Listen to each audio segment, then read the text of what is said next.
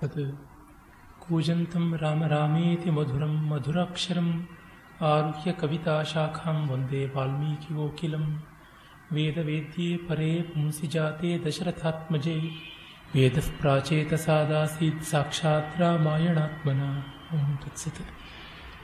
ಕ್ಷಮಿಸಬೇಕು, ಐದು ನಿಮಿಷ ತಡವಾಯಿತು ಬರೋದಲ್ಲಿ. ನಿನ್ನೆ ಈ ದಿವಸ ಸೀತೆಯ ಉದ್ವಿಗ್ನ ಸ್ಥಿತಿಯನ್ನು ತ್ರಿಜಟೆ ಉಪಶಮನ ಮಾಡಿದ್ದನ್ನು ನೋಡಿದ್ವಿ. ಭೋಜರಾಜ ಬಹಳ ಚೆನ್ನಾಗಿ ಹೇಳ್ತಾನೆ, ಸೀತೆಯ ಮನಸ್ಸು ಅನ್ನುವ ಬಳ್ಳಿ ರಾಮ ಅನ್ನೋ ಆಶ್ರಯ ವೃಕ್ಷದಿಂದ ದೂರವಾಗಿತ್ತು, ಕೆಳಕ್ಕೆ ಬಿದ್ದಿತ್ತು. ಈ ರಾಕ್ಷಸಿಯರು ಬೇರೆ ತುಳಿದಾಡ್ತಾ ಇದ್ರು. ಆಗ ತ್ರಿಜಟ ಜಟಾ ಬಭು, ತ್ರಿಜಟೆ ಒಂದು ಬೀಳಲಿನ ತರಹ ಬಂದು ಆ ಬಳ್ಳಿ ಮೇಲೆ ಸುತ್ತುಕೊಂಡು ಮತ್ತೆ ಉಜ್ಜೀವನವಾಗುವಂತೆ ಮಾಡಿದಳು ಅಂತ. ಹಾಗೆ ತ್ರಿಜಟೆಯ ಉಪಶಾಂತಿಯಿಂದ ಸೀತೆಗೆ ಸಮಾಧಾನವಾಯಿತು, ಸಾಂತ್ವನದಿಂದ. ರಾಕ್ಷಸೀರಿಗೂ ಹೆದರಿಕೆ ಆಯಿತು, ಅವರು ಸುಮ್ಮನಾದರು. ಕಾರಣ, ಅವರಾದರೂ ಪೇಯ್ಡ್ ಸರ್ವೆಂಟ್ಸ್ ರಾವಣನಿಗೆ. ಮುಂದೆ ಸೀತೆ ಕೂಡ ಹನುಮಂತನಿಗೆ ಅದೇ ಮಾತು ಹೇಳ್ತಾಳೆ. ಹಾಗಾಗಿ ಅವರು ಸ್ವಲ್ಪ ಹಿಂಜರಿಯುತ್ತಾರೆ. ಇಡೀ ಲಂಕೆಯೇ ವೈಧವ್ಯದಿಂದ ಆಕ್ರಾಂತವಾಗುತ್ತೆ ಅಂದರೆ ಯಾವ ರಾಕ್ಷಸಿಯಾದರೂ ಮೂಲತಃ ಹೆಣ್ಣು, ಹಾಗಾಗಿ ಅವಳು ಸುಮ್ಮನೆ ಆಗ್ತಾಳೆ. ಬೆಳಗಿನ ಜಾವ, ರಾತ್ರಿಯೆಲ್ಲ ನಿದ್ದೆಗೆಟ್ಟಿರ್ತಾರೆ ಅವರು. ಕಣ್ಣಲ್ಲಿ ಎಣ್ಣೆ ಹಾಕ್ಕೊಂಡು ಸೀತೆಯಲ್ಲೂ ಹೋಗಬಾರ್ದು ಅಂತ ಕಾಯ್ತಿರ್ತಾರೆ. ಬೆಳ್ಳಂ ಬೆಳಗ್ಗೆಯೇ ರಾವಣ ಬರ್ತಾನೆ ಅಂತ ಬೇರೆ ಅವರಿಗೆ ಹೆದರಿಕೆ. ಹೀಗಾಗಿ ರಾಕ್ಷಸಿಯರಿಗೆ ಜೋಂಪು ಹಿಡಿದು ಅವರೆಲ್ಲ ನಿದ್ರೆ ಮಾಡ್ತಾರೆ, ಹೇಳಿ ಕೇಳಿ ನಿಶಾಚರ್ಯರು. ಹಾಗಾಗಿ ರಾತ್ರಿಯೆಲ್ಲ ಅವರು ಜಾಗರೂಕರಾಗಿದ್ದು ಬೆಳಗ್ಗೆ ನಿದ್ರೆ ಮಾಡುವುದು ರೂಢಿ ಇದ್ದಿರಬಹುದು. ಎಲ್ಲ ವಿಪರೀತ ವರ್ತನೆಗೆ. ಆಗ ಸೀತೆ ಇದು ಸಮಯ ಅಂತ ಹೇಳಿ ಉದ್ಬಂಧನ ವ್ಯವಸಾಯ, ಕೊರಳಿಗೆ ನೇಣು ಹಾಕ್ಕೋಬೇಕು. ನೇಣು ಹಾಕ್ಕೊಳ್ಳೋಕ್ಕೆ ಹಗ್ಗ ಇಲ್ಲ. ತನ್ನ ಉದ್ದವಾದ ತಲೆ ಕೂದಲಿನಲ್ಲಿಯೇ ಆ ಶಿಂಶಿಕ್ಪ ವೃಕ್ಷಕ್ಕೆ ನೇಣು ಹಾಕಿಕೊಳ್ಬೇಕು ಅಂತ ಅಂದುಕೊತಿರ್ತಾಳೆ. ಇತ್ತ ಕಡೆ ಹನುಮಂತನಿಗೆ ಒಂದೇ ಚಿಂತೆ. ನಾನು ಸೀತೆ ಎದುರಿಗೆ ಕಾಣಿಸ್ಕೊಂಡ ತಕ್ಷಣ ಸೀತೆ ಚಿಟ್ಟಂತ ಕೂಗು ಬಿಡ್ತಾಳೆ. ಯಾರೋ ಏನೋ ಅಂತ ಪರಿಚಯವಿಲ್ಲ. ಹಾಗಿದ್ದಾಗ ಮಾತು ಹೇಗೆ ಸಾಗೋದು? ಅವಳು ಕೂಗಿದ ತಕ್ಷಣ ರಾಕ್ಷಸಿಯರೆಲ್ಲ ಎಚ್ಚರಗೊಳ್ತಾಳೆ. ರಾಕ್ಷಸಿಯರು ಎಚ್ಚರಗೊಂಡರೆ ರಾಕ್ಷಸರು ಬರ್ತಾರೆ. ರಾಕ್ಷಸರು ಬಂದರೆ ಯುದ್ಧವಾಗುತ್ತೆ. ಯುದ್ಧವಾದಾಗ ಅಸತ್ಯಾನಿಚ ಯುದ್ಧಾನಿ ಸಂಶಯೋ ಮೇ ನರೋಚತೆ. ಯುದ್ಧದಲ್ಲಿ ಜಯ ಯಾರಿಗೆ ಅಂತ ಎಷ್ಟು ಬಲಿಷ್ಠರಾದವರಿಗೂ ಹೇಳೋಕ್ಕಾಗೋದಿಲ್ಲ. ಹಾಗಾಗಿ ಸಂಶಯೋ ಮೇ ನರೋಚತೆ, ನನಗೆ ಡೌಟ್ಫುಲ್ ಆಗಿರುವ ಕೇಸು ಇಷ್ಟ ಇಲ್ಲ, ಪಕ್ಕಾ ಆಗಬೇಕು. ಅದು ಹೇಗೆ ಸಾಧ್ಯ? ಇದು ಹನುಮಂತನ ಚಿಂತೆ. ನೋಡಿ, ಅಪರಿಚಿತರೊಬ್ಬರನ್ನು ಮಾತಾಡಿಸುವುದು ಅಂದರೆ ಎಷ್ಟು ಕಷ್ಟ. ಅದು ಅಪರಿಚಿತರು ಅಪಾಯದ ಸಂದರ್ಭದಲ್ಲಿದ್ದಾಗ ನಮ್ಮ ಮಾತು ಅವರಿಗೂ ನಮಗೂ ಇಬ್ಬರಿಗೂ ಸಮಾನವಾಗಿ ಅಪಾಯವನ್ನು ತಂದೊಡ್ಡಬಹುದು. ಇಡೀ ಉದ್ದೇಶವೇ ಭಂಗವಾಗಬಹುದು. ಈ ಸಂದರ್ಭದಲ್ಲಿ ನಿಧಾನಕ್ಕೆ ಯೋಚನೆ ಮಾಡೋಣ, ಜಪ ಮಾಡೋಣ ಅಂದರೆ ಕಾಲ ಇಲ್ಲ. ಸ್ಪಾಟ್ ಡಿಸಿಷನ್ ತೆಗೆದುಕೊಳ್ಳಬೇಕು. ನಮ್ಮ ನಿರ್ಣಯದಲ್ಲಿ ಸಾಧುತ್ವವೂ ಇರಬೇಕು, ಲಾಘವ ವೇಗವಾಗಿಯೂ ಇರಬೇಕು. ಈ ಎರಡೂ ಗುಣಗಳು ಒಟ್ಟಿಗೆ ಹೇಗೆ ಬರುತ್ತವೆ? ಅದಕ್ಕೆ ತುಂಬ ಕಾರ್ಯಕೌಶಲ ಬೇಕು. ಅದು ಹನುಮಂತನದು ಆದ್ಯಂತವಾಗಿ ಇಲ್ಲಿ ಕಾಣಿಸುತ್ತೆ. ಅಹಂ ತ್ವತಿತನುಶ್ಚೇವ ವಾನರಶ್ಚ ವಿಶೇಷತಃ ವಾಚಂ ಚೋದಾಹರಿಷ್ಯಾಮಿ ವಾನುಷೀಮ್ಯ ಸಂಸ್ಕೃತಾಂ. ನಾನೋ ವಾನರ, ಆಕಾರದಲ್ಲಿ ಬೇರೆ ಚಿಕ್ಕವನಾಗಿದ್ದೀನಿ, ಯಾರಿಗೂ ಕಾಣಿಸಬಾರ್ದು ಅಂತ. ಸಂಸ್ಕೃತದಲ್ಲಿ ಮಾತಾಡಿಬಿಟ್ರೆ ಗತಿ ಏನು? ಯದಿವಾಚಂ ಪ್ರದಾಸ್ಯಾಮಿ ದ್ವಿಜಾತಿರಿವ ಸಂಸ್ಕೃತಾಂ ರಾವಣಂ ಮನ್ಯಮಾನ ಮಾಂ ಸೀತಾ ಭೀತಾ ಭವಿಷ್ಯತಿ. ಪ್ರಸಿದ್ಧವಾದ ಶ್ಲೋಕ ಇದು. ನಾನು ಬ್ರಹ್ಮಕ್ಷತ್ರ ವೈಶ್ಯಾದಿಗಳಂತೆ ಉಪನೀತರಾದವರಂತೆ ಸಂಸ್ಕೃತವಾದ ಮಾತನ್ನು ಆಡಿದರೆ ರಾವಣ ಅಂತಂದುಕೊಂಡು ಸೀತೆ ಇನ್ನಷ್ಟು ಹೆದರ್ಕೊಂಡು ಬಿಡ್ತಾಳೆ. ಈ ಒಂದು ಶ್ಲೋಕವನ್ನು ಇಟ್ಟುಕೊಂಡು ನಮ್ಮ ಆಧುನಿಕ ಸಂಶೋಧಕರು ಎಷ್ಟೆಷ್ಟೆಲ್ಲ ತರ್ಕ ಮಾಡಿದ್ದಾರೆಂದರೆ, ಬ್ರಾಹ್ಮಣರು ಮಾತ್ರ ಆಡ್ತಾ ಇದ್ದ ಭಾಷೆ ಸಂಸ್ಕೃತ, ಬೇರೆಯವರಿಗೆ ಆಗಿದ್ದ ಭಾಷೆ ಅಲ್ಲ ಅದು, ಬೇರೆಯವರು ಮಾತನಾಡಬಾರದ ಭಾಷೆ, ಕಲಿಯಕ್ಕೆ ಅವಕಾಶ ಕೊಟ್ಟಿರದ ಭಾಷೆ ಅಂತೆಲ್ಲ. ಆದರೆ ಇಡೀ ಪ್ರಸಂಗವನ್ನು ನೋಡಿದರೆ, ಆ ಶ್ಲೋಕವನ್ನೇ ಸರಿಯಾಗಿ ಗಮನಿಸಿ ನೋಡಿದರೆ, ಆ ಅಷ್ಟರ ಮಟ್ಟಿಗೆ ಸಂಸ್ಕೃತ ಬಂದರೆ ಗೊತ್ತಾಗುತ್ತೆ. ಯದಿ ವಾಚಂ ಪ್ರದಾಸ್ಯಾಮಿ ದ್ವಿಜಾತಿರಿವ ಸಂಸ್ಕೃತಾಂ ಅಂತ ಇದೆಯೇ ಹೊರತು ಸಂಸ್ಕೃತಂ ನಾಮ ಭಾಷಾಂ, ಸಂಸ್ಕೃತ ಅನ್ನುವ ಭಾಷೆಯನ್ನು ನಾನು ಆಡ್ತೀನಿ ಅಂತ ಹೇಳ್ತಿಲ್ಲ. ಸಂಸ್ಕೃತವಾದ ಮಾತು ಅಂದರೆ ಒಳ್ಳೆಯ ವ್ಯಾಕರಣ ಸಂಪನ್ನವಾದ ನಯ ವಿನಯದಿಂದ ಕೂಡಿರುವಂತಹ ಮಾತುಗಳು ಅಂತ ಮಾತ್ರವೇ ಅಲ್ಲ ಅರ್ಥ. ಮುಂದೆ ಅವನ ನೈವಿನೀಯವಾದಂಥ ಮಾತುಗಳಾಡ್ತಾನೆ. ಆದರೆ ಯಾವುದನ್ನು ಬಹಳ ಫಾರ್ಮಲ್ ಆದಂತಹ ಲ್ಯಾಂಗ್ವೇಜ್ ಅಂತ ಕರಿತೀವಿ, ಆ ರೀತಿಯಾದ ಭಾಷೆ ಅಂದರೆ ಯಾವುದನ್ನು ಎಲೀಟ್ ಆಡುವಂಥ ಭಾಷೆ ಅಂತ ಇದೆ ಅದು. ಮರ್ಯಾದೆ ಇಲ್ಲದೆ ಇರತಕ್ಕಂಥ ಮಾತನ್ನು ಎಲೀಟು ಆಡಬಹುದು, ಮರ್ಯಾದೆ ಇರುವಂಥ ಮಾತನ್ನು ಗ್ರಾಮ್ಯನೂ ಆಡಬಹುದು. ನಯ ವಿನಯಗಳು ಯಾವುದೋ ಒಬ್ಬರು ಆಡುವ ಮಾತಿನ ಡೈಲೆಕ್ಟ್ ಅಂತ ಏನು ಹೇಳ್ತೀವಿ ಉಪಭಾಷೆ, ಅದಕ್ಕೆ ಸಂಬಂಧಪಟ್ಟಿಲ್ಲ. ಇಲ್ಲಿರುವ ಮುಖ್ಯ ಉದ್ದೇಶ ಏನೆಂದರೆ ಸಹಜವಾದ ಜನಸಾಮಾನ್ಯರು ಆಡುವಂತಹ ಮಾತು, ಅದಕ್ಕೆ ಈ ಫಾರ್ಮಲ್ ಆದಂತಹ ರೆಕ್ಕೆ ಪುಕ್ಕ ಇಲ್ಲ ಅಂತ. ರಾವಣ ಆ ರೀತಿಯಾದಂತಹ ಮಾತುಗಳು ಆಡ್ತಾ ಇದ್ದ. ಸೀತೆಯನ್ನು ಒಲಿಸಿಕೊಳ್ಳಬೇಕು ಅನ್ನುವಂತಹ ಉದ್ದೇಶದಿಂದ ತನ್ನ ವಿದ್ಯಾಕೌಶಲದಿಂದ ಬಂದಿರುವ ಎಲ್ಲ ವಾಗ್ವೈಭವದ ಪ್ರದರ್ಶನ ಮಾಡ್ತಾ ಇದ್ದ.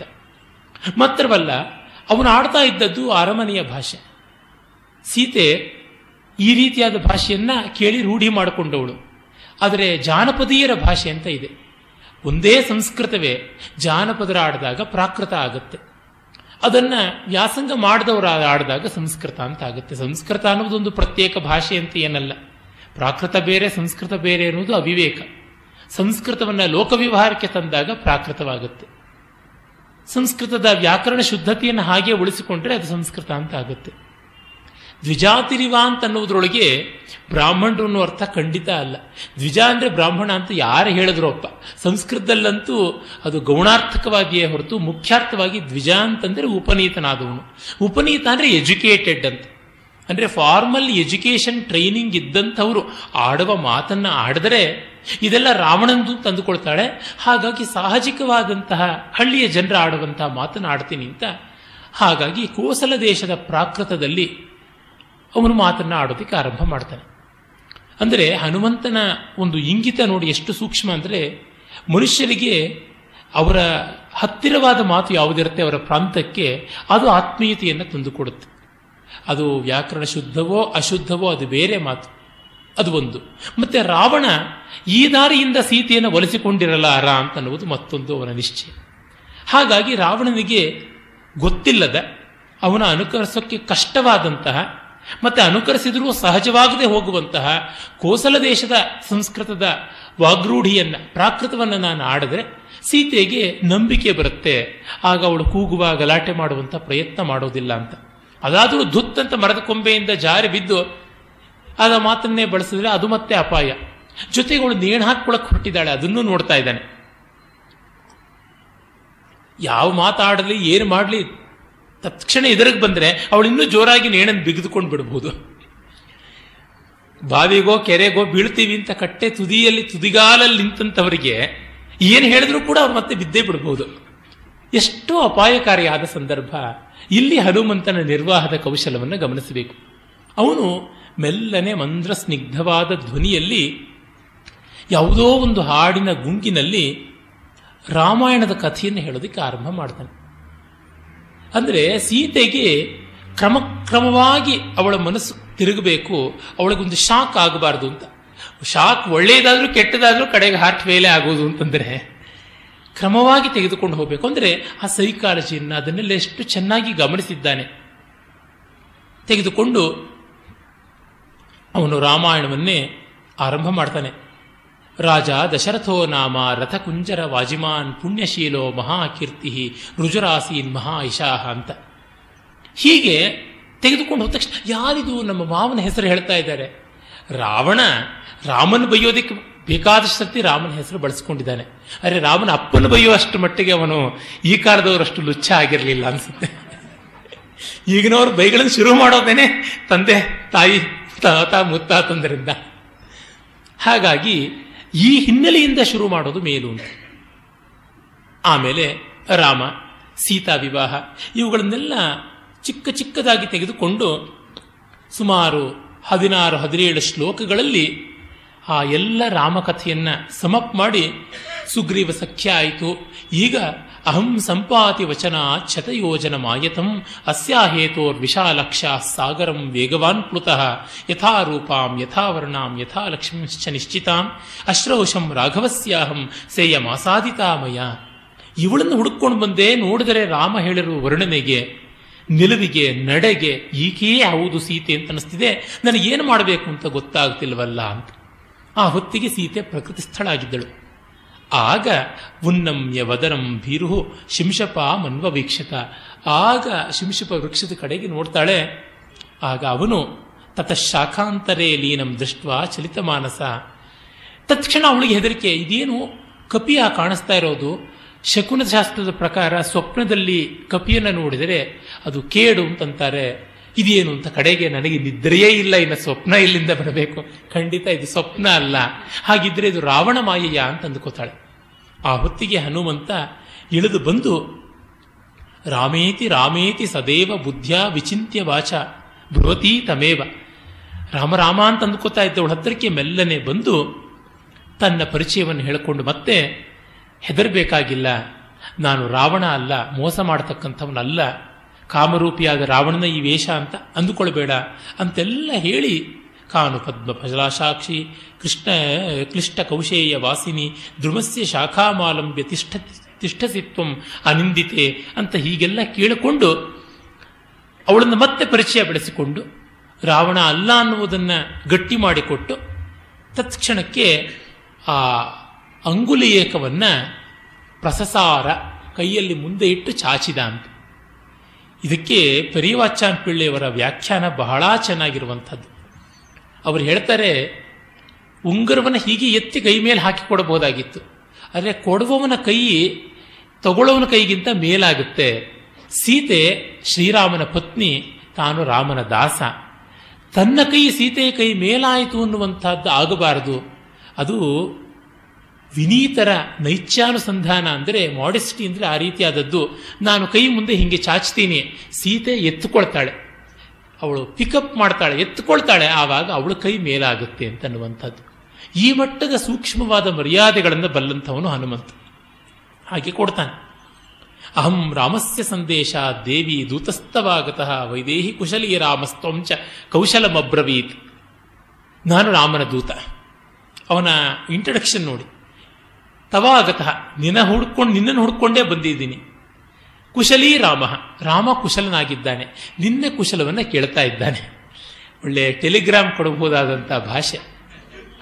ಸಂಸ್ಕೃತದ ಭಾಷಾ ಮರ್ಯಾದೆಯಲ್ಲಿ ನೋಡಿ ಎಷ್ಟು ಸೊಗಸಾಗಿದ್ದರೆ, ನಾನು ರಾಮನ ದೂತ ಅಂತ ಮೊದಲು ಹೇಳಿ ಕನ್ಫರ್ಮ್ ಮಾಡಿಕೊಡ್ಬೇಕು. ಹೇಳಿದ್ದ ಹಾಗಿದೆ, ಮರದ ಮೇಲೆ ನಿಂತು, ಅರೆ ಮತ್ತೆ ಕೆಳಗಡೆ ಎದುರಿಗೆ ನಿಂತಾಗ ರಾಮಸ್ಯ ಸಂದೇಶ ದೇವಿ ದೂತಸ್ಥವಾಗತಃ ನಿನಗಾಗಿ ಹುಡುಕೊಂಡು ಬಂದಿದ್ದೀನಿ. ರಾಮ ಕುಶಲಿಯಾಗಿದ್ದಾನೆ, ಅವಳಿಗೆ ಬಹಳ ಮುಖ್ಯವಾದದ್ದು. ಆತ್ಮೀಯರ ಕುಶಲವಾರ್ತೆಗಿಂತ ಮಿಗಿಲಾದದ್ದು ಯಾವುದೂ ಇಲ್ಲ. ಮತ್ತೆ ನಿನ್ನ ಕುಶಲವನ್ನು ಕೇಳಿದ್ದಾನೆ, ಅವನೇನು ತಾತ್ಸಾರ ಮಾಡಿಕೊಂಡು ಇಲ್ಲ ಅಂತನ್ನುವುದು. ಆಮೇಲೆ ಹೇಳ್ತಾನೆ, ಏನಮ್ಮ ನೇಣು ಹಾಕೊಳ್ಳುವಂಥ ಸ್ಥಿತಿಗೆ ಬಂದುಬಿಟ್ಟಿಯಲ್ಲ, ಅದು ಒಳ್ಳೆಯದಲ್ಲ. ಆತ್ಮಹತ್ಯೆ ಕಲ್ಯಾಣಿ ಬತಗಾಥೇಯಂ ಲೌಕಿಕಿ ಪ್ರತಿಭಾತಿಮೆ ಏತಿ ಜೀವಂತಮಾನಂದೋ ನರಂ ವರ್ಷಶತಾದಪಿ. ಇದು ಎರಡು ಸರ್ತಿ ಬರುತ್ತೆ ರಾಮಾಯಣದಲ್ಲಿ. ಒಮ್ಮೆ ಹನುಮಂತ ಹೇಳ್ತಾನೆ, ಇನ್ನೊಮ್ಮೆ ಭರತ ಹೇಳ್ತಾನೆ. ಇಲ್ಲಿ ಹನುಮಂತ ಸೀತೆಗೆ ಹೇಳಿದ್ರೆ, ಅಲ್ಲಿ ಭರತ ಹನುಮಂತನಿಗೆ ಹೇಳ್ತಾನೆ.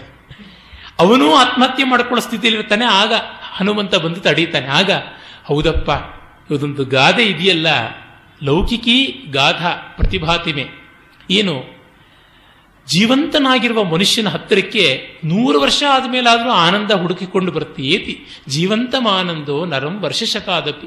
ಒಂದು ನೂರು ವರ್ಷ ಆದಮೇಲೆ ಅವನು ಬದುಕಿದ್ರೆ ಯಾವಾಗಲೋ ಒಮ್ಮೆ ಹುಡುಕೊಂಡೇ ಸಂತೋಷ ಬರುತ್ತೆ ಅಂತ ನಾನು ವಿನೋದ ಮಾಡ್ತಾ ಇರ್ತೀನಿ. ಈ ಕಾಲದಲ್ಲಿ ಸುಮಾರು ಒಂದು ಎಂಬತ್ತು ನೂರು ವರ್ಷ ಬದುಕಿಬಿಟ್ರೆ ಸಾಕು, ಸಕಲ ಪ್ರಶಸ್ತಿಗಳು ನಮ್ಮ ಮನೆ ಬಾಗಿಲಿಗೆ ಬಂದು ಬೀಳತ್ವೆ, ಇನ್ನೇನು ಸಾಧನೆ ಮಾಡಬೇಕಾಗಿಲ್ಲ ಅಂತ.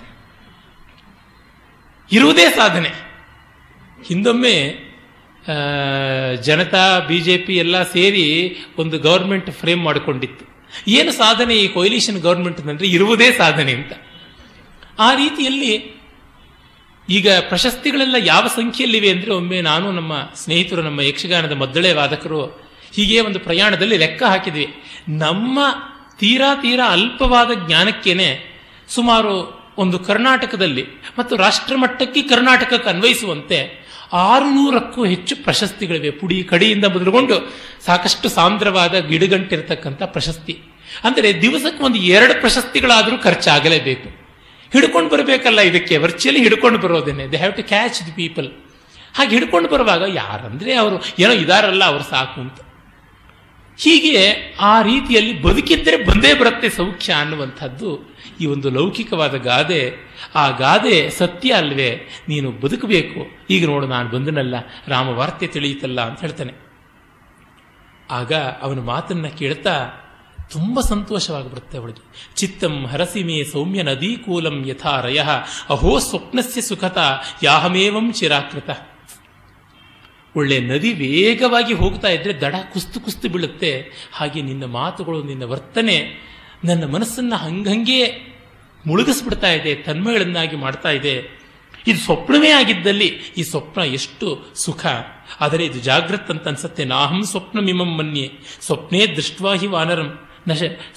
ಕನಸಿನಲ್ಲಿ ವಾನರನ್ನು ಕಂಡ್ರೆ ಅಪಶಕ್ನ, ಇದು ಕನಸಲ್ಲ, ಯಾಕೆಂದ್ರೆ ನಾನು ನಿದ್ರೆ ಮಾಡ್ತಾ ಇಲ್ಲ ಅಂತ ಹೀಗೆಲ್ಲ ಅಂದುಕೊಂಡು ತನ್ನನ್ನು ತಾನೇ ಸಾಂತ್ವನ ಮಾಡ್ಕೊಳ್ತಾ ಇದ್ದಾಳೆ. ಆಮೇಲೆ ಕೇಳ್ತಾಳೆ, ಮತ್ತೆ ಹೇಳು ರಾಮನ ವಿಷಯ. ರಕ್ಷಿತಾ ಜೀವಲೋಕಸ್ಯ ಸ್ವಜನಸ್ಯ ಚ ರಕ್ಷಿತಾ ರಕ್ಷಿತಾ ಸ್ವಸ್ಯ ವೃತ್ತಸ್ಯ ಧರ್ಮಸ್ಯ ಚ ಪರಂತಪಃ. ರಾಮ ತನ್ನ ನಡವಳಿಕೆಯನ್ನು ಕಾಪಾಡಿಕೊಂಡವನು, ಲೋಕದ ನಡವಳಿಕೆಯನ್ನು ಕಾಪಾಡುವನು, ಧರ್ಮವನ್ನು ಕಾಪಾಡುವನು, ಜೀವಲೋಕವನ್ನು ಕಾಪಾಡುವವನು. ಸಮ ಸಮವಿಭಕ್ತಾಂಗೋ ನ್ಯಗ್ರೋಧ ಪರಿಮಂಡಲ. ಅಡಿಯಿಂದ ಮುಡಿಯವರೆಗೂ ರಾಮನ ಶರೀರದ ವರ್ಣನೆಯನ್ನು ಮಾಡ್ತಾನೆ. ಅಂದರೆ ಮಹಾಪುರುಷನ ರೀತಿ ಹೇಗೆ ಎನ್ನುವುದರ ಡೀಟೇಲ್ಸ್, ದೇಹ ಸಾಮುದ್ರಿಕವೇ ಇಲ್ಲಿ ಕಾಣಿಸುತ್ತೆ. ನೆಗ್ರೋಧ ಪರಿಮಂಡಲ ಅಂದರೆ ಎರಡು ಕೈಯನ್ನು ಚಾಚಿದರೆ ಇದು ವ್ಯಾಮ ಅಂತ ಕೂಡ ಅಂತಾರೆ, ನಾವು ಮಾರು ಅಂತ ಕರಿತೀವಲ್ಲ. ಆ ಆ ಅಷ್ಟು ಉದ್ದ ಕೈ ಚಾಚಿದರೆ ಎಷ್ಟು ಬರುತ್ತೋ ಅಷ್ಟು ಎತ್ತರವೂ ಇರಬೇಕು. ಆ ರೀತಿಯಾದದನ್ನು ನೆಗ್ರೋಧ ಪರಿಮಂಡಲ ಅಂತ. ಮತ್ತೆ ಅವನ ಹೊಕ್ಕಳನ್ನು ಕೇಂದ್ರವಾಗಿಟ್ಟುಕೊಂಡು ಚಾಚಿದ ಕೈ ಕಾಲುಗಳ ಮೂಲಕ ಒಂದು ವರ್ತುಲವನ್ನು ಎಳೆದರೆ ಅವೆಲ್ಲ ಆ ಪರಿಧಿಗೆ ಬಂದು ಬೀಳಬೇಕು ಅಂತ. ಲಿಯನಾರ್ಡೋ ಡವಿನ್ಸಿ ಪರ್ಫೆಕ್ಟ್ ಮ್ಯಾನ್ ಅಂತ ಒಂದು ಚಿತ್ರದಲ್ಲಿ ಇದೇ ರೀತಿಯಾದ ವಿನ್ಯಾಸವನ್ನು ಕೊಡ್ತಾನೆ, ನೆಗ್ರೋಧ ಪರಿಮಂಡಲತ್ವ. ಹಾಗಿದ್ದಾನೆ ರಾಮ ಅಂತ ಹೇಳ್ತಾ, ನಿನ್ನ ಧ್ಯಾನದಲ್ಲಿ ಎಷ್ಟು ದುಃಖ ಪಡ್ತಾ ಇದ್ದಾನೆ, ಎಷ್ಟು ಸಂಕಟ ಪಡ್ತಾ ಇದ್ದಾನೆ ಅನ್ನೋದನ್ನು ವಿಸ್ತಾರವಾಗಿ ಹೇಳ್ತಾನೆ. ಬಹಳ ಮಾರ್ಮಿಕವಾದದ್ದು. ನ ಮಾಂಸಂ ರಾಘವೋ ಭುಂಕ್ತೆ ನ ಚಾಪಿ ಮಧುಸೇವತೆ ವನ್ಯಂ ಸುವಿಹಿತಂ ನಿತ್ಯಂ ಭಕ್ತಮಶ್ನಾತಿ ಪಂಚಮಂ. ಯಾರೂ ರಾಮಭಕ್ತರು ಮುಗ್ಧರು ಹೆದರ್ಕೋಬೇಡಿ, ಈ ಶ್ಲೋಕವನ್ನು ಕೇಳಿ ಜುಗುಪ್ಸೆ ಕೂಡ ಪಡಬೇಡಿ. ಇದನ್ನು ಹೇಳುವುದಾ ಬೇಡವಾ ಅಂತ ಮಧ್ಯಾಹ್ನ ಯೋಚನೆ ಮಾಡ್ತಾ ಇದ್ದೆ ಈ ಶ್ಲೋಕವನ್ನು. ಆದರೆ ಆ ಕಾಲಕ್ಕೆ ಅದು ದೊಡ್ಡದಾದಂಥದ್ದು. ರಾಮ ಮಾಂಸಾಹಾರಿಯಾಗಿದ್ದ, ಅದನ್ನು ಯಾವ ರಾಮಭಕ್ತ ಕೂಡ ವಾಲ್ಮೀಕಿ ರಾಮಾಯಣದ ಆಧಾರದಿಂದ ನಿರಾಕರಿಸೋಕ್ಕಾಗಲ್ಲ. ಬೇಕಾದರೆ ತುಳಸಿ ರಾಮಾಯಣವೋ ಮತ್ತಿನ್ಯಾವುದಾದ್ರೂ ಮಡಿ ರಾಮಾಯಣ ಇದ್ರೆ ಅಲ್ಲಿರಬಹುದು. ರಾಮ ಮಾಂಸಾಹಾರಿ, ಮಧುಸೇವನೆಯನ್ನು ಮಾಡ್ತಾ ಇದ್ದ. ಕ್ಷತ್ರಿಯರಿಗೆ ವಿಹಿತವಾದದ್ದು ಅದು, ಅದು ಒಂದು ಅಳತೆಯಲ್ಲಿ. ಸೀತೆಗೆ ಅವನೇ ಬೇಯಿಸಿ ಕೊಡ್ತಕ್ಕಂಥದ್ದು ಅರಣ್ಯಕಾಂಡದಲ್ಲಿ ತುಂಬ ಚೆನ್ನಾಗಿ ಬರುತ್ತೆ. ಅದನ್ನೆಲ್ಲ ವ್ಯಾಖ್ಯಾನಕಾರರು ಹಾಗೆಯೇ ವರ್ಣಿಸಿದ್ದಾರೆ ಕೂಡ. ಅವನು ಆ ರೀತಿಯಾದ ಯಾವ ರುಚಿಯಾದ ಆಹಾರವನ್ನು, ಪಾನೀಯವನ್ನು ಸ್ವೀಕರಿಸ್ತಾ ಇಲ್ಲ, ಕೇವಲ ಗಂಜಿ ಕುಡ್ಕೊಂಡಿದ್ದಾನೆ ಅಷ್ಟೇ, ಇನ್ನೇನೂ ಇಲ್ಲ. ಭಕ್ತ ಮಶ್ನಾತಿ ಪಂಚಮಂ ನೈವ ದಂಶಾನ್ನ ಮಶಕಾನ್ ಕೀಟಾನ್ನ ಸರಿಸೃಪಾನ್ ರಾಘವೋಪನಯೇತ್ ಗಾತ್ರಾತ್. ತನ್ನ ಮೈಗೆ ಕಚ್ಚುವ ಸೊಳ್ಳೆ, ತಿಗಣೆ, ಚಿಗಟ ಯಾವುದನ್ನು ಕೂಡ ತಳ್ಳುತ್ತಲೂ ಇಲ್ಲ, ಅಷ್ಟು ಮಟ್ಟಿಗೆ ಮೈ ಮರವಿಯಿಂದ ಇದ್ದಾನೆ. ನಿತ್ಯಂ ಧ್ಯಾನಪರೋ ರಾಮೋ ನಿತ್ಯಂ ಶೋಕಪರಾಯಣ ನಾಣ್ಯ ಚಿಂತೆಯತೆ ಕಿಂಚಿತ್ ಸತು ಕಾಮವಶಂಗತಃ. ನಿನ್ನಲ್ಲಿಯೇ ಧ್ಯಾನ ಇಟ್ಟುಕೊಂಡು ಅವನು ಬೇರೆ ಯಾವುದನ್ನು ಯೋಚನೆ ಮಾಡ್ತಾ ಇಲ್ಲ. ಅನಿದ್ರ ಸತತಂ ರಾಮ ಸುಪ್ತೋಪಿಚ ನರೋತ್ತಮ ಸೀತೆಯೇತಿ ಮಧುರಾಂ ವಾಣಿಂ ವ್ಯಾಹರನ್ ಪ್ರತಿಬುದ್ಧತೆ. ಆ ಸೀತೆಯನ್ನೇ ಅನುಧ್ಯಾನ ಮಾಡಿಕೊಂಡಿದ್ದಾನೆ, ನಿದ್ರೆಯಲ್ಲೂ ಅವಳೇ, ಎಚ್ಚರದಲ್ಲಿಯೂ ಅವಳೇ ಅಂತ. ಇದು ಕಂಡಾಗ ನಮಗೆ ಈ ರಾಮನಿಗೆಷ್ಟು ದೌರ್ಬಲ್ಯವ ಅಂತ ಅನ್ನಿಸಬಹುದು. ಹನುಮಂತನಿಗೂ ಹಾಗನ್ನಿಸಿತ್ತು. ನೆನ್ನೆನೇ ನಾನು ಹೇಳಿದೆ, ಸೀತೆಯನ್ನು ನೋಡಿದ ಮೇಲೆ ಪರಿಹೃತವಾಯಿತು ಅಂತ. ಅಂದರೆ ಜೀವಕ್ಕಿಂತ ಮಿಗಿಲಾದ ಒಂದು ಮಹಾ ವ್ಯಕ್ತಿತ್ವವನ್ನು ಪರಸ್ಪರ ಇನ್ನೊಬ್ಬರಲ್ಲಿ ಕಂಡುಕೊಂಡ ಮೇಲೆ ಅದಿಲ್ಲದೆ ಬದುಕಲಾರರು. ಈ ಪ್ರೀತಿಯನ್ನ ಇಷ್ಟು ವಿಸ್ತಾರವಾಗಿ ವಾಲ್ಮೀಕಿ ಹೇಳಿದ್ರೂ ಕೂಡ ಸೀತೆಯನ್ನ ರಾಮ ಕಾಡುಗಟ್ಟುಬಿಟ್ಟ, ಬೆಂಕಿಗೆ ತಳ್ಳಿಬಿಟ್ಟ ಅಂತ ರಾಮನ ಮೇಲೆ ದೂಷಣೆ ಮಾಡೋರು ಇಷ್ಟು ಸೀತೆಗಾಗಿ ಹಂಬಲಿಸ್ತಾ ಇದ್ನಲ್ಲ, ಇದು ಏನು ಆರ್ಟಿಫಿಷಿಯಾಲಿಟಿನ, ಇದು ನಾಟಕವ ಅಂತ ಕೇಳ್ಕೊಳ್ಬೇಕು. ಅಂದರೆ ಇಷ್ಟು ವಿರು ವಿಸ್ತಾರವಾಗಿ ವರ್ಣಿಸಿದರೂ ಕೂಡ ಮಹರ್ಷಿ ವಾಲ್ಮೀಕಿ ಸೀತೆಯ ಮೇಲಿನ ರಾಮನ ಪ್ರೇಮವನ್ನು ಶಂಕಿಸುವಂಥವರಿದ್ದಾರಲ್ಲ, ಅವರಿಗಿನ್ನೇನಂತ ಹೇಳಬೇಕು ಅಂತ ನನಗೆ ಗೊತ್ತಾಗೋದಿಲ್ಲ. ಆಮೇಲೆ ಸ್ವಲ್ಪ ಹತ್ತಿರಕ್ಕೆ ಹನುಮಂತ ಬರ್ತಿದ್ದಂಗೆ ಮತ್ತೆ ಸೀತೆಗೆ ಹೆದರಿಕೆ, ಮತ್ತೆ ಅವಳಿಗೆ ಕಾನ್ಫಿಡೆನ್ಸನ್ನು ತಂದುಕೊಡ್ತಾನೆ. ಹಾಗೆ ಮಾಡಿ ತಾನು ಹೇಳ್ತಾನೆ, ಇನ್ನು ಯೋಚನೆ ಮಾಡಬೇಡಮ್ಮ, ನಿನ್ನ ಸಂಕಟ ಶೋಕ ನೋಡಿ ಬಹಳ ಬೇಸರವಾಗ್ತಾ ಇದೆ, ಹಾಗಾಗಿ ನಾನೇ ನಿನ್ನನ್ನು ಎತ್ತುಕೊಂಡು ಹೊರಟೋಗ್ಬಿಡ್ತೀನಿ, ನಾನು ಭುಜದ ಮೇಲೆ ಹೊತ್ತುಕೊಂಡು ನೇರವಾಗಿ ನಹಿಮೇ ಸಂಪ್ರಯಾತಸ್ಯ ತ್ವಾಮಿತೋ ನಯತುಂಗನೆ ಅನುಗಂತುಂ ಗತಿಂ ಶಕ್ತ ಸರ್ವೇ ಲಂಕಾ ನಿವಾಸಿನಃ ಪೃಷ್ಠಮಾರೋಹ ಮೇ ದೇವಿ ಮಾಂ ವಿಕಾಂಕ್ಷಸ್ವ ಶೋಭನೆ ಯೋಗಮನ್ವಿಚ್ಛ ರಾಮೇಣ ಶಶಾಂಕೇನೈವ ರೋಹಿಣಿ. ರೋಹಿಣಿ ನಕ್ಷತ್ರ ಚಂದ್ರನ ಜೊತೆ ಸೇರುವಂತೆ ನೀನು ರಾಮನ್ನ ಸೇರೋ, ಬೆನ್ನ ಮೇಲೆ ಹತ್ತು ಕೂತ್ಕೋ, ಈಗಲೇ ಹೊತ್ತುಕೊಂಡು ಹೋಗ್ತೀನಿ, ಇಡೀ ಲಂಕೆಯಲ್ಲಿ ಯಾರೂ ನನ್ನನ್ನು ಅನುಗಾಮಿಸಿ ಬರುವುದಿಲ್ಲ ಅಂತ. ಸೀತೆ ಮಾಡಬಹುದಾಗಿತ್ತ ಆ ಕೆಲಸ. ಭೋಜರಾಜ ಬಹಳ ಚೆನ್ನಾಗಿ ಹೇಳ್ತಾನೆ, ಮಾಯಾಮೃಗದಿಂದ ನನ್ನನ್ನು ಕದ್ದುಕೊಂಡು ಬಂದ ರಾವಣನ್ನ ಶಾಖಾಮೃಗದ ಮೂಲಕ ವಾಪಸ್ ಕರೆಸಿಕೊಂಡ ಅನ್ನುವ ಅಪಖ್ಯಾತಿ ರಾಮನಿಗೆ ಬರದೇ ಇರಲಿ ಅಂತ. ಶಾಖಾಮೃಗ ಅಂದರೆ ಕೋತಿ, ಅದು ಬೇಡ, ವಿರೋಚಿತವಾಗಿರಲಿ ಅಂತ. ಜೊತೆಗೆ ಸೀತೆಯ ಉದ್ದೇಶ ನೋಡಿ, ಒಂದು ಸೀತಾಪಹರಣ ಮಾಡಿದ ರಾವಣನಿಂದ ಸೀತೆಯನ್ನು ವಾಪಸ್ ತಂದುಕೊಳ್ಳೋದು ಮಾತ್ರ ಉದ್ದೇಶವಲ್ಲ, ಸಕಲ ದುಷ್ಟತೆಗಳಿಗೆ ತವರಾದ ರಾವಣನ ಸಂಹಾರ ಆಗಬೇಕು. ಒಬ್ಬ ಸೀತೆಯನ್ನಲ್ಲ, ನೂರು ಜನ ಸೀತೆಯರಂಥವರನ್ನು ಹಾಳು ಮಾಡಿದವನು ರಾವಣ, ಇನ್ನು ಬಿಟ್ಟರೆ ಸಾವಿರ ಜನ ಸೀತೆಯಂಥವರು ಹಾಳಾಗ್ತಾರೆ. ಲೋಕಕ್ಕೆ ಉಪಪ್ಲವಕಾರಿ ಕಂಟಕಕಾರಿಯಾದಂಥವನನ್ನು ಧ್ವಂಸ ಮಾಡಬೇಕು. ಅಂದರೆ ಅದಕ್ಕಾಗಿ ನಾನು ಇನ್ನಷ್ಟು ಕಷ್ಟಪಡೋಕ್ಕೆ ಸಿದ್ಧ ಇದ್ದೀನಿ, ರಾಮ ಬರಲಿ, ವೀರೋಚಿತವಾಗಿ ಯುದ್ಧ ಮಾಡಲಿ, ಸಬಾಂಧವನಾಗಿ ರಾವಣ ಸಾಯಿಲಿ, ಆಗ ನಾನು ಬರ್ತೀನಿ ಅಂತ ಹೇಳ್ತಾಳೆ. ಸೀತೆಯನ್ನು ಮೆತ್ತಗಿರೋಳು ಅಂತ ತುಂಬ ಜನ ಭಾವಿಸಿದ್ದಾರೆ. ಅವಳು ಅಕಾರಣದಲ್ಲಿ ಅಸ್ಥಾನದಲ್ಲಿ ಮೃದುವಾಗಿರುವಂಥವಳಲ್ಲ. ಮೃದುತ್ವ ಅವಳ ಸಹಜ ಗುಣ, ಆದರೆ ಸಮಯ ಕೇಳಿದಂತೆ as per the demand of time ಅವಳು ಕಠೋರವಾಗ್ತಾಳೆ, ನ್ಯಾಯವಾಗಿ ಕಠೋರವಾಗ್ತಾಳೆ. ಹೇಳ್ತಾಳೆ ನಾನು ನಾನು ಬರೋದಿಲ್ಲ ಅಂತ. ಮತ್ತೆ ಅವಳು ಇನ್ನೊಂದು ಮಾತು ಹೇಳ್ತಾಳೆ, ನಸ್ಪೃಶಾಮಿ ಶರೀರಂತು ಪುಂಸೋ ವಾನರ ಪುಂಗವ. ಬೇರೆಯ ಗಂಡಸನ್ನ ನಾನು ಮುಟ್ಟುವಂಥವಳು ಅಲ್ಲ. ಯದಹಂ ಗಾತ್ರ ಸಂಸ್ಪರ್ಶಂ ರಾವಣಸ್ಯ ಬಲಾದ್ಗತ ಅನೀಶಾ ಕಿಂ ಕರಿಷ್ಯಾಮಿ ವಿನಾಥ ವ್ಯವಶಾಸತಿ. ಹಾಗಂತೇಳಿ ರಾವಣ ದರದರ ಅಂತ ಹೇಳ್ಕೊಂಡು ಬರಲಿಲ್ವೇ, ನಿನ್ನ ಹೆಗಲ ಮೇಲೆ ಹೊತ್ಕೊಂಡು ಬರಲಿಲ್ವೇ, ರಾಮಾಯಣದಲ್ಲಿ ಉಂಟಲ್ಲ. ಹೌದು, ಅಸಹಾಯಕಳಾಗಿದ್ದಾಗ ಅದು ಸರಿ, ಆದರೆ ಅದು ಆಪತ್ತಿನಲ್ಲಿ. ಈಗ ನನಗೆ ಆಪತ್ತಿಲ್ಲ, ಹಾಗಾಗಿ ನಿನ್ನ ಬೆನ್ನ ಮೇಲೆ ಕೂತ್ಕೊಂಡು ಬರೋದು ಸರಿಯಾಗಲ್ಲ. ಅದು ಮಾತ್ರವಲ್ಲ, ಅವಳು ಮತ್ತೆ ಅದಕ್ಕೆ ಮುಂಚೆ ಇನ್ನೂ ಹೇಳ್ತಾಳೆ, ಒಂದು ವೇಳೆ ರಾವಣ ರಾವಣ ಮತ್ತು ಅವನ ಪರಿವಾರ ಅಟ್ಟಿಕೊಂಡು ಬಂದರೆ ನಿನಗೂ ತೊಂದರೆ ಆಗಬಹುದು, ನಿನ್ನನ್ನು ಅನುಸರಿಸೋಕ್ಕೆ ಸಾಧ್ಯವಾಗಲ್ಲ ಅಂತ ನೀನು ಹೇಳ್ಬೋದು, ನಿಜ, ನಿನ್ನ ವೇಗ ಅಷ್ಟೇ ದೊಡ್ಡದಿರಬಹುದು, ಆದರೆ ಆ ವೇಗದಲ್ಲಿ ಹೋದರೆ ನಾನೇ ತಲೆ ತಿರುಗಿ ಸಮುದ್ರದಲ್ಲಿ ಬಿದ್ದುಬಿಟ್ರೆ ಗತಿ ಏನು. ಅಂದರೆ ಹನುಮಂತನ ಶಕ್ತಿಯನ್ನು ಸಂದೇಹಿಸದೆಯೇ ಈ ಕೆಲಸ ನಾನು ಒಪ್ಕೊಳ್ಳಲ್ಲ ಅಂತ ಹೇಳುವ ರೀತಿ ನೋಡಿ. ರಾಮಾಯಣದಲ್ಲಿ ಈ ರೀತಿಯಾದ ವಾಕ್ಯನ ನಯ, ಮಾತಿನ ಹದ ತುಂಬ ಚೆನ್ನಾಗಿ ಬರುತ್ತೆ. ಒಂದು ದೇಶದಲ್ಲಿ ಇಂಥ ಮಾತು ಕತೆ ನಡೀತಾ ಇತ್ತು ಅಂತಂದರೆ ಅದರ ಆವರೇಜ್ ಸಂಸ್ಕೃತಿ ಯಾವ ಥರ ಇದ್ದಿರಬಹುದು ನೋಡಿ. ಸಂಸ್ಕೃತ ಕಾವ್ಯದಲ್ಲಿ ಎಲ್ಲಿ ನೋಡಿದ್ರೂ ಲುಚ್ಚ ಮಾತುಗಳು ಕಾಣಿಸೋದಿಲ್ಲ, ಹಲ್ಕ ಮಾತುಗಳು ಕಾಣಿಸೋದಿಲ್ಲ. ಅದೇನು, ಯಾರಿಗೋ ಒಬ್ಬರಿಗೆ ಅರಮನೆಯಲ್ಲಿ ಕೂತವ್ರಿಗೆಲ್ಲ ಸಂಸ್ಕೃತ ಕಾವ್ಯ ಬರೆದದ್ದು, ಜನಸಾಮಾನ್ಯರಿಗೆ ಬರೆದಂಥದ್ದು, ಎಲ್ಲರಿಗೂ ಅರ್ಥ ಆಗ್ತಾ ಇದ್ದಂಥ ಭಾಷೆ. ಎಲ್ಲರೂ ಅಚ್ಚುಕಟ್ಟಾಗಿ ಮಾತಾಡೋಕ್ಕಾಗದೇ ಇರಬಹುದು. ಇವತ್ತು ಟಿ ವಿನಲ್ಲಿ ಬರುವಂಥ ನ್ಯೂಸಿನ ಭಾಷೆಯನ್ನು ಯಾರೂ ಮಾತಾಡೋದಿಲ್ಲ. ಈಗಿನ ನ್ಯೂಸಿನ ಭಾಷೆ ಅಂತೂ ಬಿಡಿ, ಅದು ಘೋರವಾಗಿದೆ, ಯಾರೂ ಮಾತಾಡೋದಿಲ್ಲ. ಆದರೆ ತಕ್ಕ ಮಟ್ಟಿಗೆ ಶಿಷ್ಟವಾದಂಥ ಭಾಷೆಯನ್ನೇ ದಿನಪತ್ರಿಕೆಗಳಲ್ಲಿ ಮಾಧ್ಯಮಗಳಲ್ಲಿ ನೋಡ್ತಾ ಇದ್ದೀವಿ, ಕೇಳ್ತಾ ಇದ್ದೀವಿ. ಆದರೆ ಅರ್ಥವಾಗದೇ ಇರುತ್ತೆ, ಎಲ್ರಿಗೂ ಅರ್ಥವಾಗುತ್ತೆ, ಅದನ್ನು ಬಳಸೋಕ್ಕಾಗದೇ ಇರಬಹುದು. ಸಂಸ್ಕೃತ ನಾಟಕಗಳಲ್ಲಿ ಅನೇಕ ಪಾತ್ರಗಳು ಸಂಸ್ಕೃತದಲ್ಲಿ ಮಾತಾಡಿದ್ವೆ, ಇನ್ನು ಅನೇಕ ಪಾತ್ರಗಳು ಪ್ರಾಕೃತದಲ್ಲಿ ಮಾತಾಡುತ್ತೆ. ಅದು ಒಂದಲ್ಲ, ನಾನಾ ವಿಧವಾದ ಪ್ರಾಕೃತ. ಸಾಮಾನ್ಯವಾಗಿ ಸ್ತ್ರೀ ಸ್ತ್ರೀ ಪಾತ್ರಗಳೆಲ್ಲ ಶೌರಸೇನೆಯಲ್ಲಿ ಮಾತಾಡುತ್ತವೆ, ಶೌರಸೇನೆ ಪ್ರಾಕೃತದಲ್ಲಿ. ಮತ್ತೆ ಸೇವಕ ಪಾತ್ರಗಳೆಲ್ಲ ಮಾಗಧಿಯಲ್ಲಿಯೋ ಅಥವಾ ಶಾಬರಿಯಲ್ಲಿಯೋ ಮಾತಾಡುತ್ತಾರೆ. ವಿದೂಷಕಾದಿಗಳು ಅವರು ಶೌರಸೇನೆಯಲ್ಲಿ ಮಾತಾಡ್ತಾರೆ. ಮತ್ತೆ ಇನ್ನು ಕೆಲವರು ಚಂಡಾಲ ಇತ್ಯಾದಿ ಪಾತ್ರಗಳು ಬಂದರೆ ಅವರು ಚಾಂಡಾಲಿ ಭಾಷೆಯಲ್ಲಿ ಮಾತಾಡ್ತಾರೆ. ಇನ್ನು ಕೆಲವು ಶಕಾರ್ನಂತಹ ಹಾಸ್ಯ ಪಾತ್ರಗಳು ಬಂದರೆ ಶಕಾರಿ ಭಾಷೆಯಲ್ಲಿ ಮಾತಾಡ್ತಾರೆ. ಬೇರೆ ಗೊಲ್ಲರ ಪಾತ್ರಗಳು ಬಂದರೆ ಅಭೀರಿ ಪ್ರಾಕೃತದಲ್ಲಿ ಮಾತಾಡ್ತಾರೆ. ಮತ್ತು ಪದ್ಯಗಳನ್ನು ಹೇಳಬೇಕಾದ್ರೆ ಪ್ರಾಕೃತದ ಪದ್ಯಗಳನ್ನು ಮಹಾರಾಷ್ಟ್ರೀ ಪ್ರಾಕೃತದಲ್ಲಿ ಮಾತಾಡ್ತಾರೆ. ಹೀಗೆಲ್ಲ ಉಂಟು. ಆದರೆ ಎಲ್ಲರಿಗೂ ಪರಸ್ಪರ ಅರ್ಥ ಆಗ್ತಾ ಹೋಗುತ್ತೆ. ನಾವು ಒಂದು ಸಿನಿಮಾನೋ ನಾಟಕನೋ ನೋಡುವಾಗ ಅಡಿಗೆ ಭಟ್ಟ ಬಂದರೆ ಅವನು ಮಂಗಳೂರು ಕನ್ನಡದಲ್ಲೇ ಮಾತಾಡಿರ್ತಾನೆ, ಮತ್ತಿನ್ಯಾರೋ ಒಬ್ಬರು ಧಾರವಾಡದ ಕನ್ನಡದಲ್ಲೇ ಜಗಳ ಆಡಿರ್ತಾರೆ. ನಮಗೆ ಅರ್ಥ ಆಗುತ್ತೆ, ಆ ಕಾಕು ಬರೋದಿಲ್ಲ, ಆ ಇಂಟರ್ನೇಷನ್ಸು, ಆ ಆಕ್ಸೆಂಟ್ ನಮಗೆ ಗೊತ್ತಾಗೋದಿಲ್ಲ, ಆದರೆ ಅರ್ಥವಾಗುತ್ತೆ. ಆ ರೀತಿಯಾಗಿರುವಂಥದ್ದು. ಹಾಗೆಯೇ ಸಂಸ್ಕೃತ ಭಾಷೆ ಸರಿಸುಮಾರು ಭಾರತೀಯರ ಎಲ್ಲರಿಗೂ ಈಗಲೂ ಅರ್ಥವಾಗುವಂಥ ಭಾಷೆಯೇ. ಹಿಂದಿಯೂ ಅರ್ಥವಾಗ್ತಾ ಇದ್ದದ್ದೇ. ಅದು ವಾಲ್ಮೀಕಿ ರಾಮಾಯಣದಂಥದ್ದು ಪ್ರಸನ್ನ ಮನೋಹರವಾದ ತಿಳಿಯಾದ ಭಾಷೆ. ಅಂಥ ಒಂದು ಭಾಷೆ ಪ್ರಚುರವಾಗಿದ್ದ ಕಾಲದಲ್ಲಿ ಅಲ್ಲಿ ಬಂದ ಲೋಕಹಿತಕ್ಕಾಗಿಯೇ ಬಂದ ಸಾಹಿತ್ಯವನ್ನು ಕಂಡಾಗ ಒಂದೊಂದು ಪಾತ್ರವೂ ಬೇರೊಂದು ಪಾತ್ರದ ಜೊತೆಗೆ ನಡೆಸುವ ಮಾತುಕತೆಯ ರೀತಿ ನೋಡಿದಾಗ ನಯ ಅಂದರೆ ಏನು, ಶಿಷ್ಟತೆ ಅಂದರೆ ಏನು, ಸಜ್ಜನಿಕೆ ಅಂದರೆ ಏನು ಅಂತ ಗೊತ್ತಾಗುತ್ತೆ.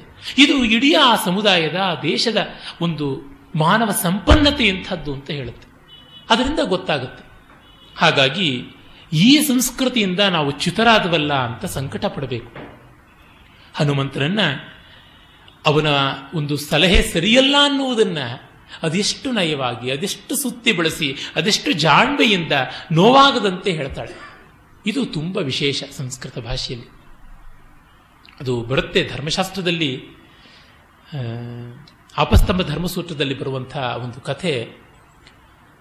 ತಪ್ಪು ಮಾಡಿದವನನ್ನ ಹೆಸರು ಹೇಳಲ್ಲ, ತಪ್ಪು ಮಾಡದೇ ಇದ್ದವನು ಯಾರು ಅಂತ ಹೇಳ್ತೀನಿ ಅಂತ ಧರ್ಮದೇವತೆ ಹೇಳುವ ಮಾತು.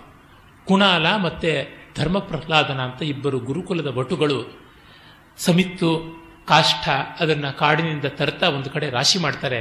ಕತ್ತಲಲ್ಲಿ ಆ ರಾಶಿ ಒಂದು ಎಳೆ ಮಗುವಿನ ಮೇಲೆ ಬಿದ್ದು ಆ ಮಗು ಸತ್ತೋಗುತ್ತೆ. ಯಾರು ಮಾಡಿದ್ದು ಈ ತಪ್ಪು? ತೀರ್ಮಾನ ತೆಗೆದುಕೊಂಡು ಪ್ರಾಯಶ್ಚಿತ್ತ, ದಂಡನೆ ಆಗಬೇಕು. ಯಾರಿಗೂ ಹೇಳೋಕ್ಕಾಗಲ್ಲ.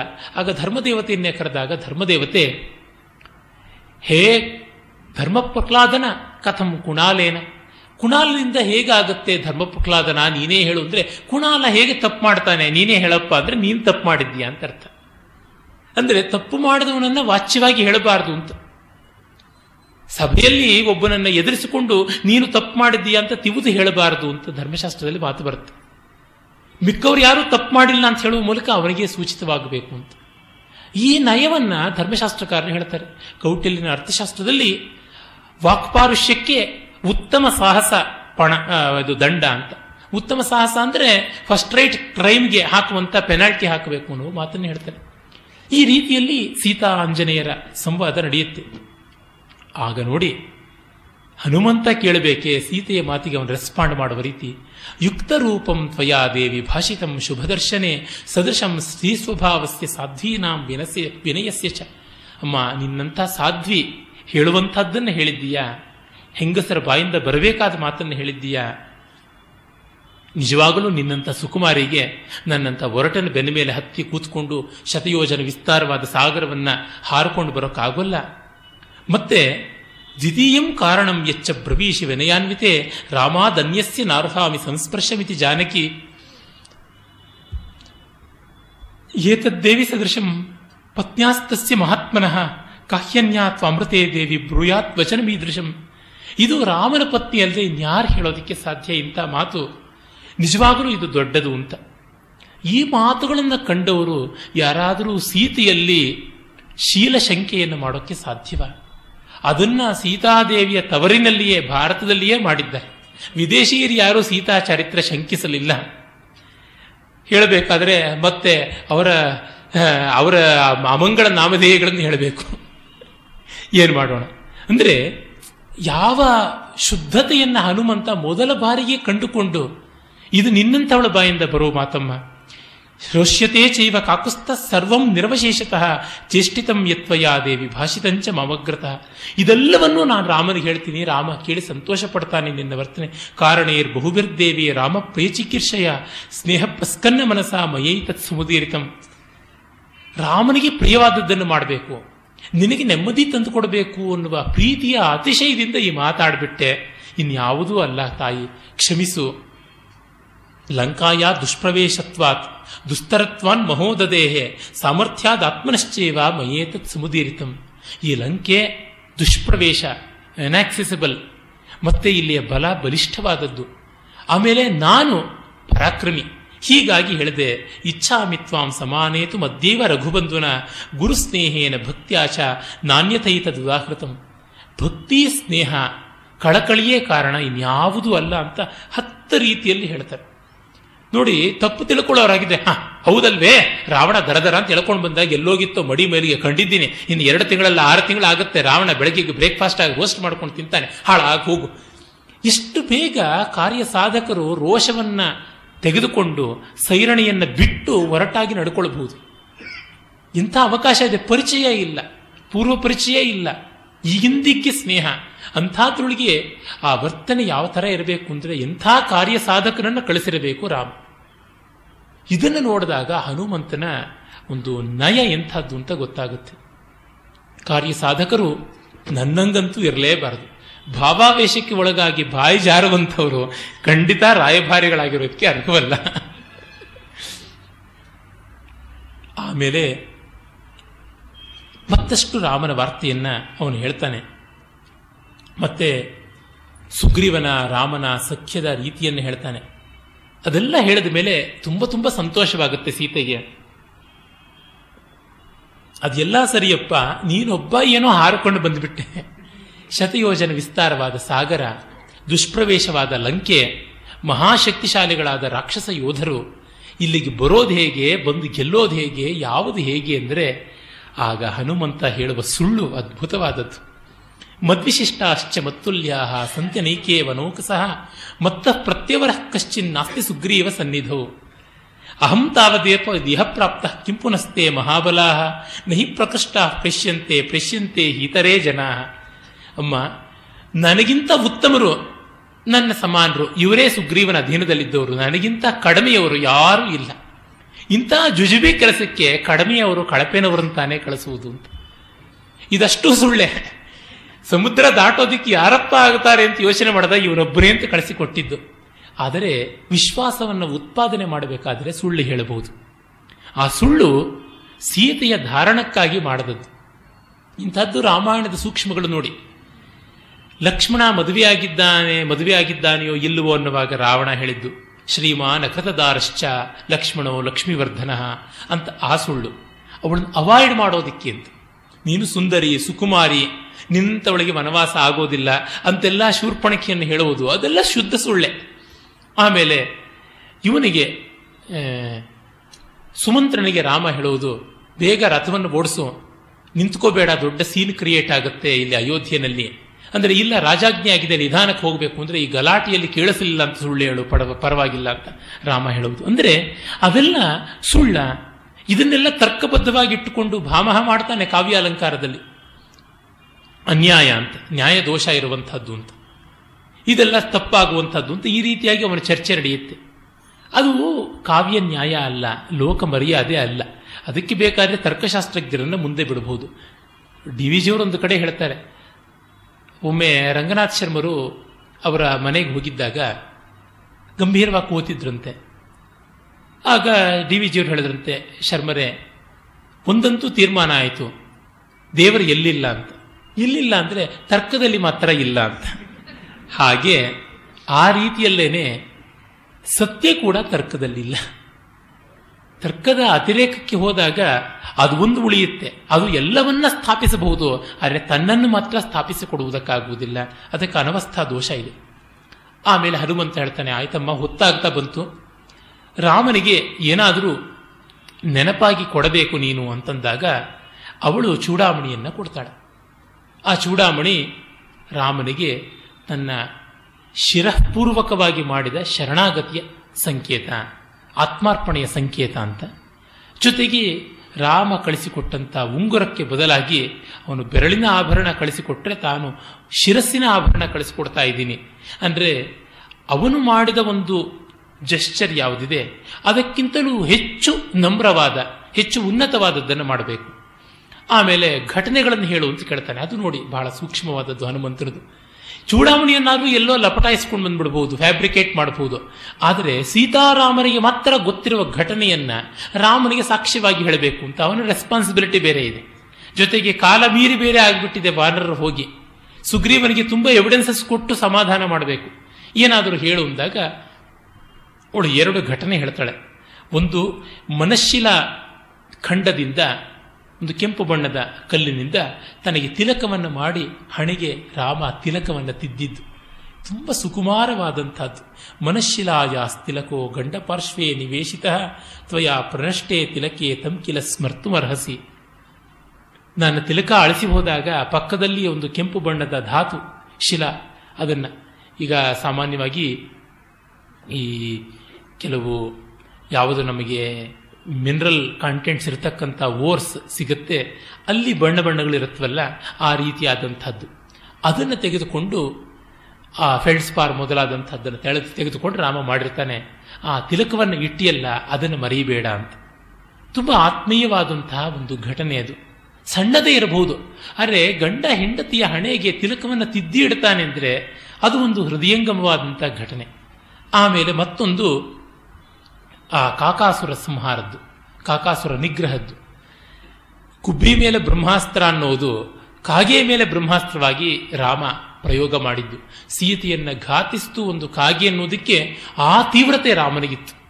ಅಷ್ಟು ಕಳಕಳಿ ಇದ್ದವನು ಸೀತಾಪರಿತ್ಯಾಗ ಮಾಡ್ದ, ಸೀತೆಗೆ ಅಗ್ನಿಪ್ರವೇಶದ ಸ್ಥಿತಿಯನ್ನು ತಂದ ಅಂದರೆ ಯಾಕೆ ಮಾಡಿದ್ದಾನೆ ಅಂತ ಯೋಚನೆ ಮಾಡಬೇಕಾದದ್ದು.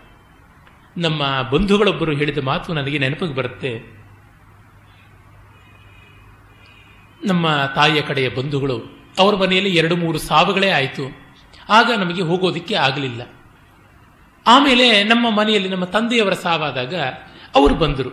ನಮ್ಮ ತಾಯಿಗೆ ತುಂಬ ದುಃಖವಾಯಿತು. ನಿಮ್ಮ ಮನೆಯಲ್ಲಿ ಸಾವಾದಾಗ ನಮಗೆ ಬರೋಕ್ಕಾಗಲಿಲ್ಲ, ತುಂಬ ದೂರ ಭಾರ ಆಗಿಬಿಟ್ಟಿತ್ತು, ಸಮಸ್ಯೆ ಆಗಿತ್ತು. ಈಗ ನೀವು ಬರ್ತಾ ಇದ್ದೀರಾ, ನನಗೆ ಇದು ತುಂಬ ದುಃಖ ತರ್ತಾ ಇದೆ.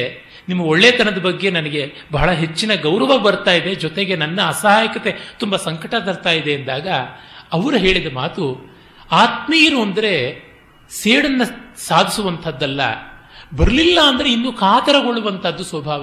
ಏನು ತೊಂದರೆ ಆಯಿತು, ಏನು ಎಂಥದ್ದು ಅಂತ ವಸ್ತಾರ್ ಪಪ್ಪ ಪತ್ರವೂ ನಮಗೆ ಬರೆದಿದ್ರು, ನಿಮ್ಮ ಮನೆಯಲ್ಲಿ ಏನಾದರೂ ತೊಂದರೆ ಆಯಿತಾ ಅಂತ. ನಮ್ಮ ತಂದೆ ಒಂದು ಆಪರೇಷನ್ ಆಗಿತ್ತು ಆ ಸಂದರ್ಭದಲ್ಲಿ. ಅಂದರೆ ಆತ್ಮೀಯತೆಯ ಲಕ್ಷಣ ಅಂದರೆ ಅದನ್ನು ಸಾಧಿಸ್ತಾ ಹೋಗುವುದಲ್ಲ, ಒಂದು ಅಸಹಾಯಕತೆಗೆ ಏನು ನಿಜವಾದ ಕಾರಣ ಇತ್ತು ಅಂತ ಹುಡುಕುವಂಥದ್ದು.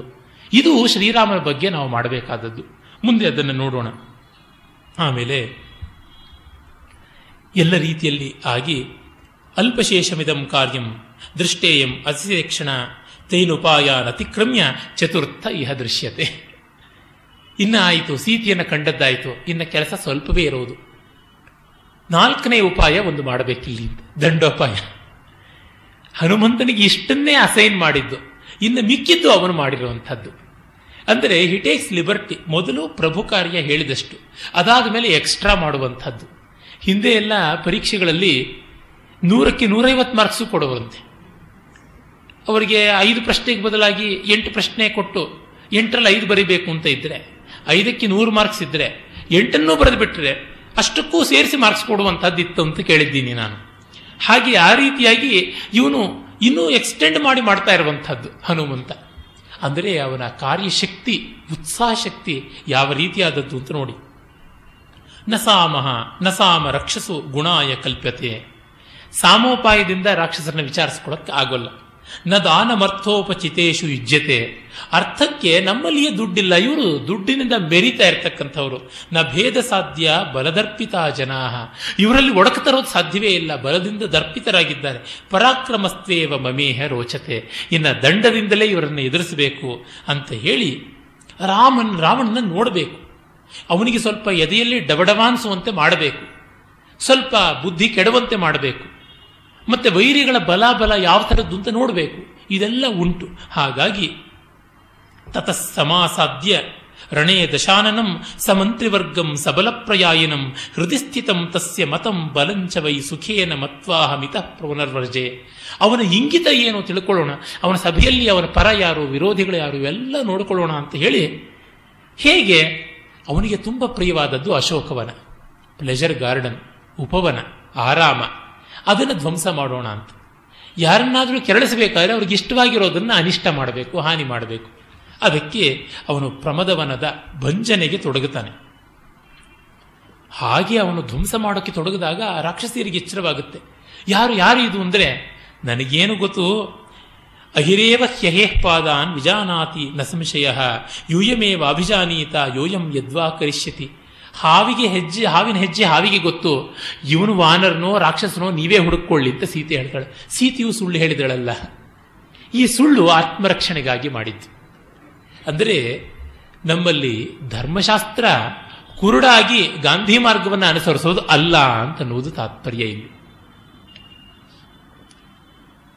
ಮತ್ತೆ ಮತ್ತೆ ಇದನ್ನು ನಾವು ಗಮನಿಸಬೇಕು.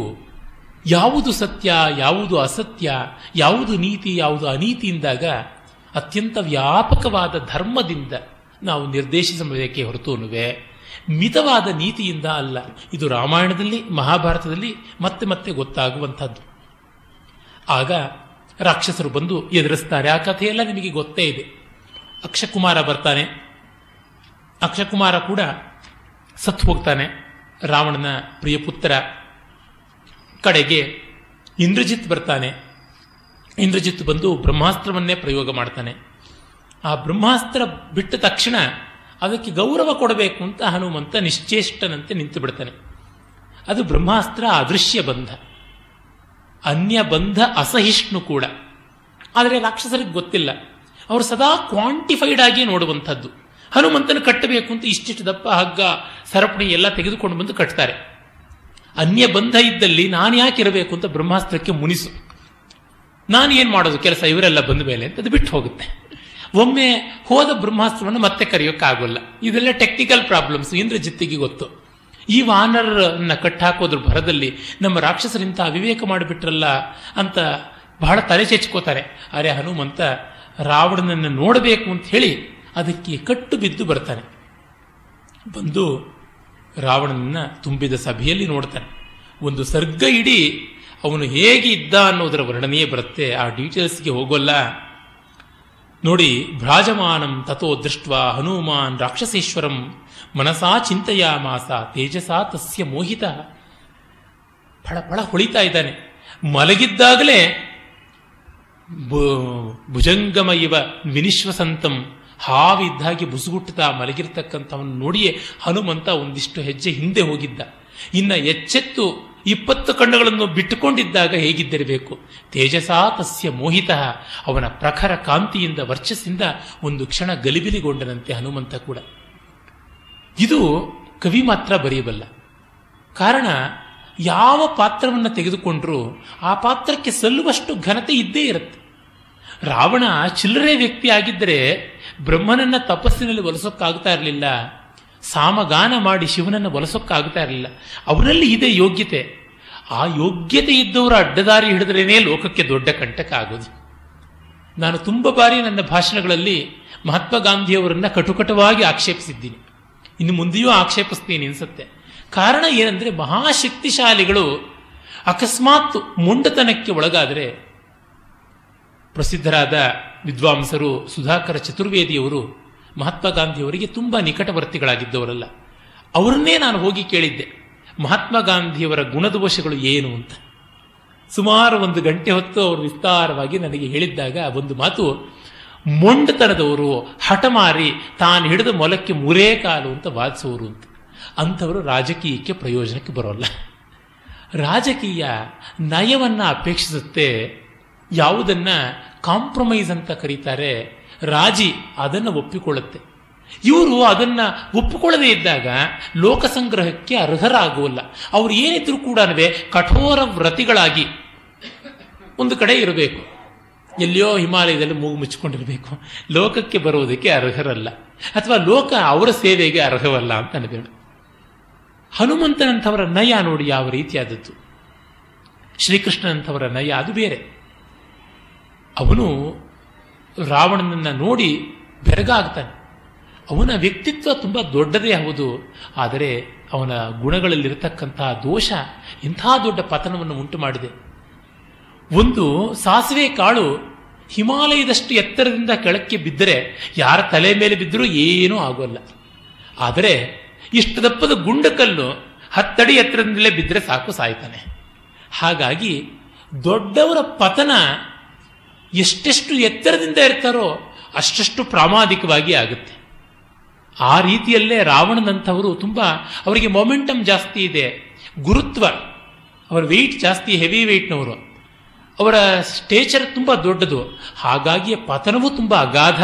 ಮತ್ತೆ ಅವರು ಬೀಳುವಾಗ ಬರೀ ಅವರು ಮಾತ್ರ ಅಲ್ಲ, ಅವ್ರ ಜೊತೆ ಇದ್ದವ್ರನ್ನ ಎಲ್ಲರನ್ನೂ ಸಾಯಿಸಿಬಿಡ್ತಾರೆ. ಕುಂಭಕರ್ಣನ ಶವ ಬೀಳುವಾಗ ಲಕ್ಷ್ಮಣ ಹೇಳುವ ಮಾತು ಹನುಮನ್ ನಾಟಕದಲ್ಲಿ ಬಹಳ ಚೆನ್ನಾಗಿ ಬರುತ್ತೆ. ದೇವತೆಗಳೇ, ನಿಮ್ಮ ವಿಮಾನವನ್ನು ದೂರ ದೂರಕ್ಕೆ ಇಟ್ಟುಕೊಳ್ಳಿ, ದಿಗ್ಧಂತಿಗಳೇ ನೀವೆಲ್ಲ ಸ್ವಲ್ಪ ಮರೆ ಮಾಡಿಕೊಳ್ಳಿ ನಿಮ್ಮ ಶರೀರವನ್ನು, ಇನ್ನು ವಾನರ ಸೈನ್ಯವೇ ತುಂಬ ದೂರಕ್ಕೆ ಬಂದುಬಿಡಿ, ಈಗ ಬೀಳ್ತಾ ಇದ್ದಾನೆ, ಬೀಳ್ತಾ ಇದೆ ಕುಂಭಕರ್ಣನ ಶವ, ನಮ್ಮ ಮೇಲೆ ಬೀಳದಂತೆ ಎಚ್ಚರ ವಹಿಸೋಣ ಅಂತ. ಅಷ್ಟು ದೊಡ್ಡದು ಕುಂಭಕರ್ಣನ ಶವ. ಹಾಗಾಗಿ ಈ ಎಚ್ಚರ ಬೇಕು. ಹನುಮಂತ ನೋಡಿ ನೋಡಿದಾಗ ಹೇಳ್ತಾನೆ, ಅಹೋ ರೂಪ ಮಹೋ ಧೈರ್ಯಂ ಅಹೋ ಸತ್ವ ಮಹೋದ್ಯುತಿ ಅಹೋ ರಾಕ್ಷಸರಾಜಸ್ಯ ಸರ್ವಲಕ್ಷಣಯುಕ್ತತ. ಅಹಾ, ಎಂಥ ರೂಪ, ಎಂಥ ಧೈರ್ಯ, ಎಂಥ ಸತ್ವ, ಏನು ಲಕ್ಷಣ, ಏನು ಸಂಪತ್ತು. ನಾಲ್ಕು ಬಾರಿ ಅಹೋ ರೂಪ ಮಹೋ ಧೈರ್ಯ ಮಹೋ ಸತ್ವಂ ಅಹೋದ್ಯುತಿ ಅಂತ ಹೇಳಿದ್ದಾನೆ. ಅಂದರೆ ಮೆಚ್ಚುವಲ್ಲಿ ಮೆಚ್ಚಲೇಬೇಕಾದ್ದು ಯಾರಾದರೆ ಏನಂತೆ ಅಂತ. ಆದರೆ ಯದ್ಯ ಧರ್ಮೋನ ಬಲವಾನ್ ಸ್ಯಾದಯಂ ರಾಕ್ಷಸೇಶ್ವರ ಸ್ಯಾದಯಂ ಸುರಲೋಕಸ್ಯ ಸಶಕ್ರಸ್ಯಾಪಿ ರಕ್ಷಿತ. ಅಧರ್ಮ ಇವನಲ್ಲಿ ಬಲಿಷ್ಠವಾಗದೇ ಇದ್ದ ಪಕ್ಷದಲ್ಲಿ ದೇವೇಂದ್ರನನ್ನೂ ಒಳಗೊಂಡು ಮೂರು ಲೋಕಕ್ಕೆ ಇವನು ಇಂದ್ರನಾಗ್ತಾ ಇದ್ದ ಅಂತ. ಹನುಮಂತ ಕೊಟ್ಟ ಪ್ರಶಂಸೆ, ಸರ್ಟಿಫಿಕೇಟು ಮಾಮೂಲಿಯದಲ್ಲ. ಆದರೆ ಅವನು ಐಡೆಂಟಿಫೈ ಮಾಡುವಂತಹ ಪಾಯಿಂಟ್ ಯಾವುದಿದೆ, ಅಧರ್ಮೋ ನ ಬಲವಾನ್ ಯದಿ, ಅಧರ್ಮ ಇವನಲ್ಲಿ ಬಲಿಷ್ಠವಾಗದೇ ಇದ್ದಲ್ಲಿ, ಅಂದರೆ ಅದು ಬಲಿಷ್ಠವಾಗಿದೆ ಅಂತ ಅರ್ಥ. ಹಾಗಾಗಿಯೇ ದೊಡ್ಡವರ ಮರ್ಯಾದೆ ತುಂಬ ಮುಖ್ಯ. ದೊಡ್ಡವರಿಗೆ ಧರ್ಮ ಪ್ರಜ್ಞೆ ಬಹಳ ಮುಖ್ಯ. ಯದ್ಯದಾಚರತಿ ಶ್ರೇಷ್ಠ ತತ್ತದೇವ ಇತರೋ ಜನಃ, ಅದು ಒಂದು. ಆಮೇಲೆ ಅವರಿಗೆ ಆ ಸ್ಥಾನ ಕೊಟ್ಟ ಕಾರಣ ಅವರ ಆಮಿಷಗಳಿಂದ ಕೂಡಿದ ಮಟ್ಟಿಗೂ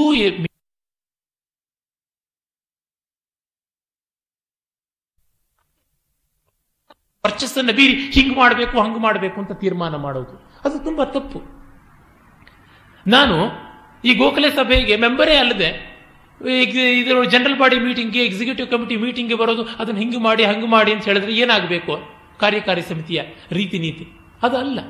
ಮನೆಯ ಸದಸ್ಯನಾಗಿದ್ದೀನಿ ಅಂತಂದರೆ ಜವಾಬ್ದಾರಿ ತಗೋಬೇಕು. ನನಗೆ ಅಧಿಕಾರ ಬೇಡ ಅಂದರೆ, ಅಧಿಕಾರ ಬೇಡ ಅಂತ ಅನ್ನೋನು ಕಾರ್ಯನಿರ್ವಾಹ ಮಾಡೋಕ್ಕಾಗಲ್ಲ. ಅವನೊಬ್ಬ ಸಮಾಜ ಸೇವಕನಾಗಿರಬಹುದು. ಅಬ್ಬಬ್ಬ ಅಂತಂದರೆ ಪತ್ರಿಕೆಗಳಲ್ಲಿ ಅಯ್ಯ ಕಾಗದ ಬರೀಬಹುದಷ್ಟೇ, ಸರ್ಕಾರವನ್ನು ಡಿಕ್ಟೇಟ್ ಮಾಡೋಕ್ಕಾಗಲ್ಲ. ಅದನ್ನು ಹೇಗೆ ಕಾಂಗ್ರೆಸ್ ಅಂಗೀಕರಿಸ್ತು ಅನ್ನೋದೇ ನನಗೆ ದೊಡ್ಡ ಒಗಟಾಗಿದೆ. ಆಗಲಿಂದಲೂ ಕೂಡ ಈ ಒಂದು ಅನ್ಲಾಫುಲ್ ಅಂತ ಏನು ಕರೀತಾರೆ, ಕಾನೂನಿಗೆ ವಿರುದ್ಧವಾದದ್ದನ್ನು ಕಾಂಗ್ರೆಸ್ ಮಾಡೋದಕ್ಕೆ ಆರಂಭ ಮಾಡ್ಬಿಡ್ತಾ ಅಂತ ಅನಿಸುತ್ತೆ. ಎಕ್ಸೆಪ್ಷನಲ್ ಆದಂಥ ಕೇಸಸ್ಸಲ್ಲಿ ಮಾಡಬೇಕು ನಿಜ, ಆದರೆ ದೊಡ್ಡವರು ಎಕ್ಸೆಪ್ಷನ್ಸಿಗೆ ಮತ್ತೆ ಮತ್ತೆ ಅವಕಾಶ ಕೊಡಬಾರದು. ಕೊಟ್ಟರೆ ಅದನ್ನು ತುಂಬ ದೊಡ್ಡ ಪ್ರೆಸಿಡೆನ್ಸ್ ಆಗಿ ಮುಂದಿನವರು ಇಟ್ಕೊಂಡು ಬಿಡ್ತಾರೆ. ರಾವಣ ಮಾಡಿದ್ದಾದರೂ ಅನರ್ಥ ಅಂಥದ್ದು, ಅಧರ್ಮಕ್ಕೆ ಅವಕಾಶ ಕೊಟ್ಟ. ನೋಡಿ, ಒಂದೇ ಎರಡೇ ಅವನ ಅಧರ್ಮ. ಅಣ್ಣನಾದ ಕುಬೇರನನ್ನು ಓಡಿಸಿದ ಲಂಕೆಯಿಂದ, ಅವನ ವಿಮಾನವನ್ನು ಕಿತ್ತುಕೊಂಡ. ಆಮೇಲೆ ಮೂರು ಲೋಕದ ಮಾನಿಷ್ಠೆಯರನ್ನೆಲ್ಲ ಕೂಡ ಕೆಣಕಿದ, ಋಷಿಗಳನ್ನು ಹಿಂಸೆ ಮಾಡಿದ, ದಿಕ್ಪಾಲಕರಿಗೆ ಸಂತ್ರಾಸ ಕೊಟ್ಟ. ಅದು ಹೋಗಲಿ ಪರಾಕ್ರಮ ಅಂತ ಹೇಳಬಹುದು. ನಂದಿಕೇಶ್ವರನಂಥವನನ್ನು ಅವಮಾನ ಮಾಡಿದ, ನಲಕೂಬರನಿಂದ ಬ್ರಹ್ಮನಿಂದ ಎಲ್ಲ ಶಾಪ ಪಡೆದ. ಎಲ್ಲ ಇವನ ಲಾಂಪಟ್ಟಿನಿಂದಲೇ ಬಂದದ್ದು. ಅವಳು ಪುಂಜಿಕ ಸ್ಥಲೆ ಇರಬಹುದು ಅಥವಾ ರಂಭೆ ಇರಬಹುದು, ಯಾವುದೇ ಬೇಕಾದರೆ ಇರಬಹುದು. ವೇದವತಿಯನ್ನು ಕೆಣಕಿದ. ಮಂಡೋದರಿ ಅಂಥವಳು ಗಂಡನ ಬಗ್ಗೆ ಮನಸ್ಸಿನಲ್ಲಿ ಬೇಸರ ಪಟ್ಟುಕೊಳ್ಳುವಂತಹ ರೀತಿಯಲ್ಲಿ ಕೆಲಸ ಮಾಡಿದ. ಆಮೇಲೆ ಶೂರ್ಪಣಕೆ ಅಂತವಳನ್ನು ಪ್ಯಾಂಪರ್ ಮಾಡ್ದ. ಅದಕ್ಕೆ ಕಾರಣ ಅವಳ ಗಂಡನ ಇವನು ಕೊಂದಿದ್ದು. ಅವಳಿಗೆ ಕಣ್ಣೊರೆಸೋದಕ್ಕೋಸ್ಕರವಾಗಿ ಗವರ್ನೆಸ್ ಆಗಿರುವಂಥ ಸ್ಥಾನವನ್ನು ಜನಸ್ಥಾನದಲ್ಲಿ ಕೊಟ್ಟಿದ್ದು. ಹೀಗೆ ಒಂದ ಎರಡ ನೋಡ್ತಾ ಹೋದರೆ ರಾಮಾಯಣದಲ್ಲಿ ಯಥೇಷ್ಟವಾಗಿ ಕಾಣಿಸುತ್ತೆ. ಕಂಡು ಕಂಡವ್ರ ಮೇಲೆಲ್ಲ ಕಾಲು ಕೆರ್ಕೊಂಡು ಹೋಗೋದು. ಅವನು ಕಾರ್ತಿವೀರ್ಯಾರ್ಜುನನೇ ಇರ್ಬೋದು, ವಾಲಿಯೇ ಇರ್ಬೋದು, ಎಲ್ಲ ಕಡೆಯಲ್ಲೂ ದಂತಭಂಗ ಮಾಡಿಸಿಕೊಂಡಿದ್ದು. ಆದರೆ ಅವರ ಇವರ ಸಪೋರ್ಟಿಂದ ಕಾರ್ತಿವೀರ್ಯಾರ್ಜುನನ ಮೇಲೆ ಯುದ್ಧಕ್ಕೆ ಹೋದ. ಕಾರ್ತಿವೀರ್ಯಾರ್ಜುನ ಇವನನ್ನು ಸೋಲಿಸಿ ಸೆರೆಯಲ್ಲಿಟ್ಟ. ಆಗ ಇವರ ತಾತ ಬಂದ, ಪುಲಸ್ತ್ಯ ಪ್ರಜಾಪತಿ ಬಂದು ಮೊಮ್ಮಗನ್ನು ಬಿಡಿಸ್ಕೊಂಡು ಹೋದ. ಹಾಗೆ ಬಿಡಿಸ್ಕೊಂಡು ಹೋದ ಮೇಲೆ ಇವನು ಮಾಡಿದ್ದಿನ್ನ ಅನರ್ಥವೇನೆ. ವಾಲಿಯ ಜೊತೆಗೂ ಅದೇ ರೀತಿ. ಈ ಚುನಾವಣೆಗಳು ಬಂದರೆ ಯಾವ ಪಕ್ಷ ಯಾರ ಜೊತೆನೂ ಸೇರುತ್ತೆ. ಅದನ್ನು ಜನ್ಮ ಇಡೀ ಬೈತಾ ಇದ್ದವರು ಆ ಹೊತ್ತಿಗೆ ಪಕ್ಷಾಂತರ ಮಾಡಿಬಿಟ್ಟು ಇದು ಬಹಳ ದೊಡ್ಡದು, ಇವತ್ತು ಜ್ಞಾನೋದಯ ಆಗ್ಬಿಡ್ತು, ಈ ಪಕ್ಷದಲ್ಲಿರ್ತಕ್ಕಂಥ ನೇತಾರರು ತುಂಬ ಮಹಾ ಮಹಿಮಾನ್ವಿತರಾದವರು, ಅವರ ನೇತೃತ್ವದಲ್ಲಿ ದೇಶ ಒಳ್ಳೆ ಫ್ರೆಶ್ ಲೈಟ್ ಪಡ್ಕೊಳ್ಳುತ್ತೆ, ಫೀಲ್ ಗುಡ್ ಅನ್ನೋ ಕಂಫರ್ಟ್ ಅಂತ ಎಲ್ಲ ತಂದುಕೊಟ್ಬಿಡುತ್ತೆ ಅಂತ ಗೊತ್ತಾಯಿತು ಅಂತ ಅವರಿಗೆ ನೇರವಾಗಿ ಬಾಯಿಂದ ಮಾತು ಬರೋದಿಲ್ಲ, ಸೊಟ್ಟಿಗೆ ಮಾತು ಬರುವಂಥದ್ದು. ಅವರೆಲ್ಲ ಮಾಡಿದ್ದು ಮಾಡಿದ್ದೇ ಕೆಲಸ. ಅಂದರೆ ಈ ವಕ್ರತೆಗೆ ಏನಾದರೂ ಅರ್ಹತೆ ಉಂಟ? ಇದನ್ನು ಎಚ್ಚರದಲ್ಲಿಟ್ಟುಕೊಳ್ಬೇಕು. ರಾವಣ ಆ ರೀತಿಯಾದ ಕೆಲಸ ಮಾಡಿದವನು. ಹಾಗಾಗಿ ಅವನನ್ನು ಕಂಡು ಹನುಮಂತ ಮೆಚ್ಚಿದರೂ ಕೂಡ ಅವನ ಈ ದೃಷ್ಟಿಗೋಸ್ಕರವಾಗಿ ತಿರಸ್ಕರಿಸ್ತಾನೆ. ಆಮೇಲೆ ಪ್ರಹಸ್ತನಿಗೆ ಹೇಳ್ತಾನೆ ರಾವಣ ಮಾತಾಡಿಸು ಅಂತ. ಅವನ ಗತ್ತು ನೋಡಿ, ತಾನು ಮಾತಾಡೋದಿಲ್ಲ. ಮಹಾಮಂತ್ರಿಯಾದ ಪ್ರಹಸ್ತ ಮಾತಾಡ್ತಾನೆ. ಆಗ ಉತ್ತರ ಕೊಡುವ ಹನುಮಂತ ಹೇಳ್ತಾನೆ, ತಂಸಮೀಕ್ಷ ಮಹಾಸತ್ವಂ ಸತ್ವವಾನ್ ಹರಿಸತ್ತಮಃ ವಾಕ್ಯಮರ್ಥವದ್ ಅವ್ಯಗ್ರಂ ಉವಾಚ ಸ ದಶಾನನಂ. ಅವ್ಯಗ್ರವಾದ, ಎಕ್ಸೈಟ್ಮೆಂಟ್ ಇಲ್ಲದೆ ಸತ್ವವಂತವಾದಂಥ ವ್ಯಕ್ತಿತ್ವ ಇರುವ ವಾನರ ಶ್ರೇಷ್ಠ ಹನುಮಂತ, ಅಹಂ ಸುಗ್ರೀವ ಸಂದೇಶಾದಿಹ ಪ್ರಾಪ್ತಸ್ತವಾಲಯಂ ರಾಕ್ಷಸೇಂದ್ರ ಹರೀಶಸ್ತ್ವಾಂ ಭ್ರಾತ ಕುಶಲಮಬ್ರವೀತ್. ದೂತನ ಮಾತಂದರೆ ಹೀಗೆ, ನಾನು ಸುಗ್ರೀವನ ದೂತನಾಗಿ ಇಲ್ಲಿಗೆ ಬಂದಿದ್ದೀನಿ, ನಿನ್ನ ಸೋದರನಾದ ಸುಗ್ರೀವ ನಿನ್ನ ಕುಶಲವನ್ನು ಕೇಳ್ತಾ ಇದ್ದಾನೆ ಅಂತ. ಸಾಮದಿಂದ ಆರಂಭ ಮಾಡಬೇಕು. ಜೊತೆಗೆ ವಾಲಿ ಮತ್ತೆ ರಾವಣರಿಗೆ ಅಗ್ನಿಸಾಕ್ಷಿಕವಾದ ಮೈತ್ರಿಯಾಗಿತ್ತು. ಹಾಗಾಗಿ ವಾಲಿಗೆ ಸೋದರನಂತೆ ಇದ್ದವನಾದ ಕಾರಣ ರಾವಣ ಆ ವರಸೆಯನ್ನೇ ಸುಗ್ರೀವನಿಗೂ ಇವನು ಆರೋಪ ಮಾಡಿ ಭ್ರಾತ ಕುಶಲಮಬ್ರವೀತ್, ಸುಗ್ರೀವ ಅಥವಾ ಭ್ರಾತ ನಿನ್ನ ತಮ್ಮ ಸೋದರ ಅಂತ ಹಾಗೆ ತೆಗೆದುಕೊಂಡು ನಯವಾಗಿ ಆರಂಭ ಮಾಡ್ತಾನೆ. ಭ್ರಾತಶೃಣು ಸಮಾದೇಶಂ ಸುಗ್ರೀವಸ್ಯ ಮಹಾತ್ಮನಃ ಧರ್ಮಾರ್ಥೋಪಹಿತಂ ವಾಕ್ಯಂ ಇಹ ಚ ಅಮುತ್ರ ಚ ಕ್ಷಮಂ. ಇಹ ಪರಕ್ಕೆ ಶ್ರೇಯಸ್ಕರವಾದಂತಹ ನಿನ್ನ ಸೋದರನ ಮಾತನ್ನ ಕೇಳು ಅಂತ ಹೇಳಿ ರಾಮನ ಹಿನ್ನೆಲೆಯನ್ನು ಹೇಳ್ತಾನೆ. ತ್ವಯಾ ವಿಜ್ಞಾತ ಪೂರ್ವಶ್ಚ ವಾಲಿ ವಾನರ ಪುಂಗವಃ ರಾಮೇಣ ನಿಹತ ಸಂಖ್ಯೆ ಶರೇಣೈಕೇನ ವಾನರಃ. ನಿನಗೆ ಗೊತ್ತಿರಬಹುದಲ್ಲ, ವಾಲಿ ಏಳಕೆರೆ ನೀರು ಕುಡಿಸಿದ್ದ, ಏಳಕೆರೆ ಅಲ್ಲ ಏಳು ಸಮುದ್ರ ನೀರು ಕುಡಿಸಿದ್ದ ರಾವಣನಿಗೆ. ಹಾಗಾಗಿ ಸುಮ್ಮನೆ ಟಾಂಟ್ ಕೊಡಕ್ಕೆ ಕೇಳ್ತಾನೆ. ನಿನಗೆ ಗೊತ್ತಿರಬಹುದಲ್ಲ ವಾಲಿ, ಆ ವಾಲಿಯನ್ನ ಶರೇಣೇಕೇನ ಒಂದು ಬಾಣದಿಂದ ಕೊಂದ ರಾಮ. ನಹಿ ಧರ್ಮ ವಿರುದ್ಧೇಶು ಬಹು ಅಪಾಯೇಶು ಕರ್ಮಸು ಮೂಲಘಾತಿಷು ಸಜ್ಜಂತೆ ಬುದ್ಧಿಮಂತೋ ಭವದ್ವಿದಾಹ. ನಿನ್ನಂಥ ಬುದ್ಧಿವಂತರು ಧರ್ಮ ವಿರುದ್ಧವಾದ ಅಪಾಯಕಾರಿಯಾದ ಕೆಲಸಗಳಲ್ಲಿ, ಮೂಲಘಾತಿಷು ಬುಡಕ್ಕೆ ನೀರು ತಂದಿಡುವಂಥ ಕೆಲಸಗಳಲ್ಲಿ ಕೈ ಹಾಕೋದಿಲ್ಲ ಅಲ್ವಾ ಅಂತ ಹೇಳ್ತಾರೆ. ಅಂದರೆ ಬುದ್ಧಿ ಇದ್ದರೆ ಈ ಕೆಲಸ ಮಾಡೋದಿಲ್ಲ, ಮಾಡಿದ್ಯಾ ಅಂದರೆ ಬುದ್ಧಿ ಇಲ್ಲ, ಇನ್ನಾದರೂ ಬುದ್ಧಿ ತಂದುಕೊಂಡು ರಿಪೇರಿ ಮಾಡಿಕೊಳ್ಳಬೇಕು ಅನ್ನುವಂಥದ್ದು. ಸುಗ್ರೀವೋ ನಹಿ ದೇವೋಯಂ ನಾಸುರೋ ನಚ ರಾಕ್ಷಸಃ ಮಾನುಷೋ ರಾಘವೋ ರಾಜನ್ ಸುಗ್ರೀವಶ್ಚ ಹರೀಶ್ವರಃ. ಮತ್ತೆ ನಿನಗೊಂದು ಕೊಬ್ಬಿದೆ, ವರ ಇದೆ, ಕೇವಲ ಮಾನವರಿಂದ ಮತ್ತು ವಾನರರಿಂದ ಬಿಟ್ಟು ಇನ್ಯಾರಿಂದಲೂ ಸಾವು ಬರಬಾರದು ಅಂತ. ಸುಗ್ರೀವ ದೇವ ಅಲ್ಲ, ಗಂಧರ್ವ ಅಲ್ಲ, ರಾಮನೂ ಅಷ್ಟೇ. ಮಾನುಷೋ ರಾಘವೋ ರಾಜನ್ ಸುಗ್ರೀವಶ್ಚ ಹರೀಶ್ವರಃ ತಸ್ಮಾತ್ ಪ್ರಾಣ ಪರಿತ್ರಾಣಂ ಕಥಂ ರಾಜನ್ ಕರಿಷ್ಯಸಿ ನತು ಧರ್ಮೋಪಸಂಹಾರಂ ಅಧರ್ಮ ಫಲಸಂಹಿತಂ. ಹಾಗಾಗಿ ಧರ್ಮ ಬಿಟ್ಟು ಬೇರೆ ಇನ್ಯಾವುದು ನಿನ್ನನ್ನು ಸರಿಯಾದ ದಾರಿಗೆ ತರೋದಿಲ್ಲ. ನಿನ್ನ ಪ್ರಾಣ ತ್ರಾಣಕ್ಕೆ ಧರ್ಮ ಒಂದೇ ದಾರಿ ಅಂತ. ಆರಂಭ ಮಾಡಿದ್ದು ಯಾವ ರೀತಿ, ಮುಗಿಸ್ತಾ ಇರುವಂತಹದ್ದು ಯಾವ ರೀತಿ ನೋಡಿ, ಕ್ರಮಕ್ರಮವಾಗಿ ಮಾತಿನ ತೀವ್ರತೆಯನ್ನು ಹೆಚ್ಚು ಮಾಡ್ತಾ ಇದ್ದಾನೆ. ಒಂದಾದ ಮೇಲೆ ಒಂದು ಇಂಟೆನ್ಸ್ ಆಗಿರುವಂಥ ಡೋಸ್ ಕೊಡ್ತಾ ಇದ್ದಾನೆ. ಕಾಲರಾತ್ರೀತಿ ತಾಂ ವಿದ್ಧಿ ಸರ್ವಲಂಕಾ ವಿನಾಶಿನೀಂ ತದಲಂ ಕಾಲಪಾಶೇನ ಸೀತಾ ವಿಗ್ರಹ ರೂಪಿಣ. ಸೀತೆ ಅಂದರೆ ಏನಂದುಕೊಂಡೆ, ಲಂಕೆಯ ಹೆಮ್ಮಾರಿ ಅಂತ ಅಂದುಕೋ, ಕಾಲರಾತ್ರಿ ಅಂತ ಅಂದುಕೋ. ಹಾಗಾಗಿ ಕಾಲನ ಪಾಶರೂಪಿಣಿಯಾದ ಸೀತೆಯನ್ನು ನೀನು ಇಟ್ಟುಕೊಳ್ಳಬೇಡ ಅಂತ ಹೇಳ್ತಾನೆ. ಆದರೆ ರಾವಣನಿಗಿದೆಲ್ಲ ಹೋಗುವಂಥದ್ದಲ್ಲ, ಇಪ್ಪತ್ತು ಕಿವಿಗಳು ಕಿವಿಡಾಗಿಬಿಟ್ಟಿತ್ತು. ಆಮೇಲೆ ಗೃಹ್ಯಂತೆ ಯದಿರೋಷೇಣ ತ್ವಾದೃಶೋಪಿ ವಿಪಶ್ಚಿತ ತತಃಶಾಸ್ತ್ರ ವಿಪಶ್ಚಿತ್ವಂ ಶ್ರಮಯೇವ ಹಿ ಕೇವಲಂ. ಅವನು ಏನು ಕೇವಲ ಶ್ರಮ ಅಷ್ಟೇನೆ, ಅವನಿಗೆ ಶಾಸ್ತ್ರ ಎಲ್ಲ ಏನೂ ಇಲ್ಲ. ಯಾವ ವ್ಯಾಸಂಗ ಮಾಡಿದರೂ ಅದು ತತ್ಕಾಲಕ್ಕೆ ಪ್ರಯೋಜನಕ್ಕೆ ಬರದಿದ್ದರೆ, ಬ್ರಹ್ಮನೇ ಇವನಿಗೆ ವೇದಾಭ್ಯಾಸ ಮಾಡಿಸಿದ್ದನಂತೆ, ಬೃಹಸ್ಪತಿಯೇ ಇವನಿಗೆ ರಾಜನೀತಿಯನ್ನು ಹೇಳಿದ್ದನಂತೆ. ಹನುಮನ್ ನಾಟಕದಲ್ಲಿ ರಾವಣನ ಆ ರೀತಿಯಾದಂತಹ ಒಂದು ಕೋಲಾಹಲಕ್ಕೆ ಉದಾಹರಣೆ ಕೂಡ ಸಿಗುತ್ತೆ. ಹತ್ತು ಬಾಯಿಗಳು ಇವನಿಗೆ, ನಾಲ್ಕು ಬಾಯಿಂದ ನಾಲ್ಕು ವೇದ, ಆರು ಬಾಯಿಂದ ಆರು ಅಂಗಗಳನ್ನು ಪಾಠ ಹೇಳಿಸ್ಕೊಳ್ತಾ ಇದ್ದನಂತೆ, ಹೇಳ್ತಾ ಇದ್ದವನು. ಆಮೇಲೆ ಬೃಹಸ್ಪತಿ ಬಂದು ರಾಜನೀತಿ ಹೇಳುವುದು, ನಾರದ ತುಂಬುರ ಬಂದು ವೀಣೆಯನ್ನು ಮತ್ತು ಬಾಯಿ ಹಾಡುಗಾರಿಕೆಯನ್ನು ಕಲಿಸಿಕೊಡುವಂಥದ್ದು. ಸೀತೆಯ ಬಗ್ಗೆ ತಲೆ ಕೆಡಿಸ್ಕೊಂಡಾಗ ವೇದವೂ ಇಲ್ಲ, ನಾದವೂ ಇಲ್ಲ ಇವನಿಗೆ. ಆ ಬಾಗಿಲ ಕಾಯುವ ಚಪರಾಸಿಯ ಅಹಂಕಾರವನ್ನು ಹೇಳ್ತಾನೆ ಹನುಮನ್ ನಾಟಕಕಾರ. ಬ್ರಹ್ಮನ್ ಅಧ್ಯಯನಸ್ಯ ನೈಷ ಸಮಯ ತೂಷ್ಣೀಂ ಬಹಿಸ್ಥೀಯತಾಂ. ಬ್ರಹ್ಮ, ವೇದಾಭ್ಯಾಸ ಮಾಡಿಸೋ ಸಮಯ ಇದಲ್ಲ, ಬಾಯಿ ಮುಚ್ಕೊಂಡು ಹೊರಗಿರೋ. ಅಲ್ಪಂ ಜಲ್ಪ ಬೃಹಸ್ಪತಿ ಜಡಮತೆ ನೈಷಾ ಸಭಾ ಉದ್ರಿಣ. ಏ ಬೃಹಸ್ಪತಿ, ಬುದ್ಧಿ ಇಲ್ಲದೆ ಇದ್ದವನೇ, ಗಲಾಟೆ ಮಾಡಬೇಡ ಅಲ್ಲಿ, ಇದೇನು ಇಂದ್ರನ ಸಭೆ ಅಂತ ಅಂದ್ಕೊಂಡ್ಯಾ ಗಲಾಟೆ ಮಾಡೋದಕ್ಕೆ? ನೈಷಾಸಭಾ ವಜ್ರಣ ವೀಣಾಂ ಸಂಹರ ನಾರದ, ವೀಣೆಯನ್ನು ಸಂಹರಿಸು. ಸ್ತುತಿಕಥಾ ಲಾಪೈರಲಂ ತುಂಬುರ, ಸ್ತೋತ್ರ ಮಾಡುವ ಹಾಡುಗಳು ಈ ಆಲಾಪನೆಗಳು ಇವುಗಳೆಲ್ಲ ಸಾಕು. ಪಾಪ ಸಂಗೀತಕ್ಕೆ ಇವರು ರಿಹರ್ಸಲ್ ಮಾಡ್ಕೋತಾ ಇದ್ದಾರೆ ಪಾಠಕ್ಕೆ. ಯಾಕೆ? ಸೀತಾರಲ್ಲಕ ಬಲ್ಲ ಭಗ್ನ ಹೃದಯ ಸ್ವಸ್ಥೋನ ಲಂಕೇಶ್ವರ, ಸೀತೆಯ ಮುಂಗುರುಳೆಂಬ ಬಲ್ಲೆ ಚುಚ್ಚಿಕೊಂಡಿದೆ ರಾವಣನ ಹೃದಯಕ್ಕೆ, ಹಾಗಾಗಿ ಅವನು ಒಳ್ಳೆ ಮೂಡಲಿಲ್ಲ, ಅದಕ್ಕೆ ನೀವೆಲ್ಲ ತೆಪ್ಪಗೆ ಕೂತಿರಿ ಬಾಯಿ ಹೊರಗೆ, ಅಪಾಯಿಂಟ್ಮೆಂಟ್ಸ್ ಇಲ್ಲ ಅಂತ. ಈ ರೀತಿಯಾದವನು ರಾವಣ. ಅಂದರೆ ಪೂಜ್ಯ ಪೂಜಾ ವ್ಯತಿಕ್ರಮವನ್ನು ಸಾಕಷ್ಟು ಬಾರಿ ಮಾಡಿದ್ದಾರೆ, ಅದು ಮಾಡಬಾರದಂಥ ಕೆಲಸ. ಹಾಗಾಗಿ ಇವನು ಕೋಪ ಮಾಡಿಕೊಂಡು ಇವನು ಕೊಂದೇ ಬಿಡಬೇಕು ಅಂದಾಗ ವಿಭೀಷಣ ದೂತ ವಧೆ ಸರಿಯಲ್ಲ ಅಂತ ನೆನಪಿಸ್ತಾರೆ. ಆಗ ನೋಡಿ ರಾವಣನಿಗೆ ಒಂದು ವಿಕಟವಾದ ಹಾಸ್ಯ ಪ್ರಜ್ಞೆ, ಸ್ಯಾಡಿಸ್ಟಿಕ್ ಆದಂಥ ಹಾಸ್ಯ ಪ್ರಜ್ಞೆನೂ ಇತ್ತು. ಕಪೀನಾಂ ಕಿಲ ಲಾಂಗೂಲಂ ಇಷ್ಟಂ ಭವತಿ ಭೂಷಣಂ ತದಸ್ಯ ದೀಪ್ಯತಾಂ ಶೀಘ್ರಂ ತೇನ ದಗ್ಧೇನ ಗಚ್ಚತು. ಈ ಕಪಿಗಳಿಗೆ ಬಾಲ ಅಂದರೆ ಬಹಳ ಪ್ರಿಯ ಅನಿಸುತ್ತೆ, ಹಾಗಾಗಿ ಬಾಲಕ್ಕೆ ಬೆಂಕಿ ಹಾಕಿಬಿಡೋಣ, ಆ ಸುಟ್ಟ ಬಾಲದಿಂದ ಹೋಗಲಿ ಅಂತ ಹೇಳಿಬಿಟ್ಟು. ಆದರೆ ಹನುಮಂತ ನೋಡಿ ಅದಕ್ಕೂ ವಿಚಲಿತನಾಗೋಲ್ಲ, ಪರವಾಗಿಲ್ಲ, ಏನು ಬಾಲಕ್ಕೆ ಬೆಂಕಿ ಇಟ್ಟು ಊರಲ್ಲಿ ಮೆರವಣಿಗೆ ಮಾಡ್ತಾರಲ್ವ, ಇನ್ನೂ ಒಳ್ಳೆಯದಾಯಿತು. ರಾತ್ರವೂ ನಹಿ ಸುದೃಷ್ಟಾಮೇ ದುರ್ಗಕರ್ಮ ವಿಧಾನತಃ ಅವಶ್ಯಮೇವ ದ್ರಷ್ಟವ್ಯ ಮಯಾ ಲಂಕಾ ನಿಶಾಕ್ಷಯೇ.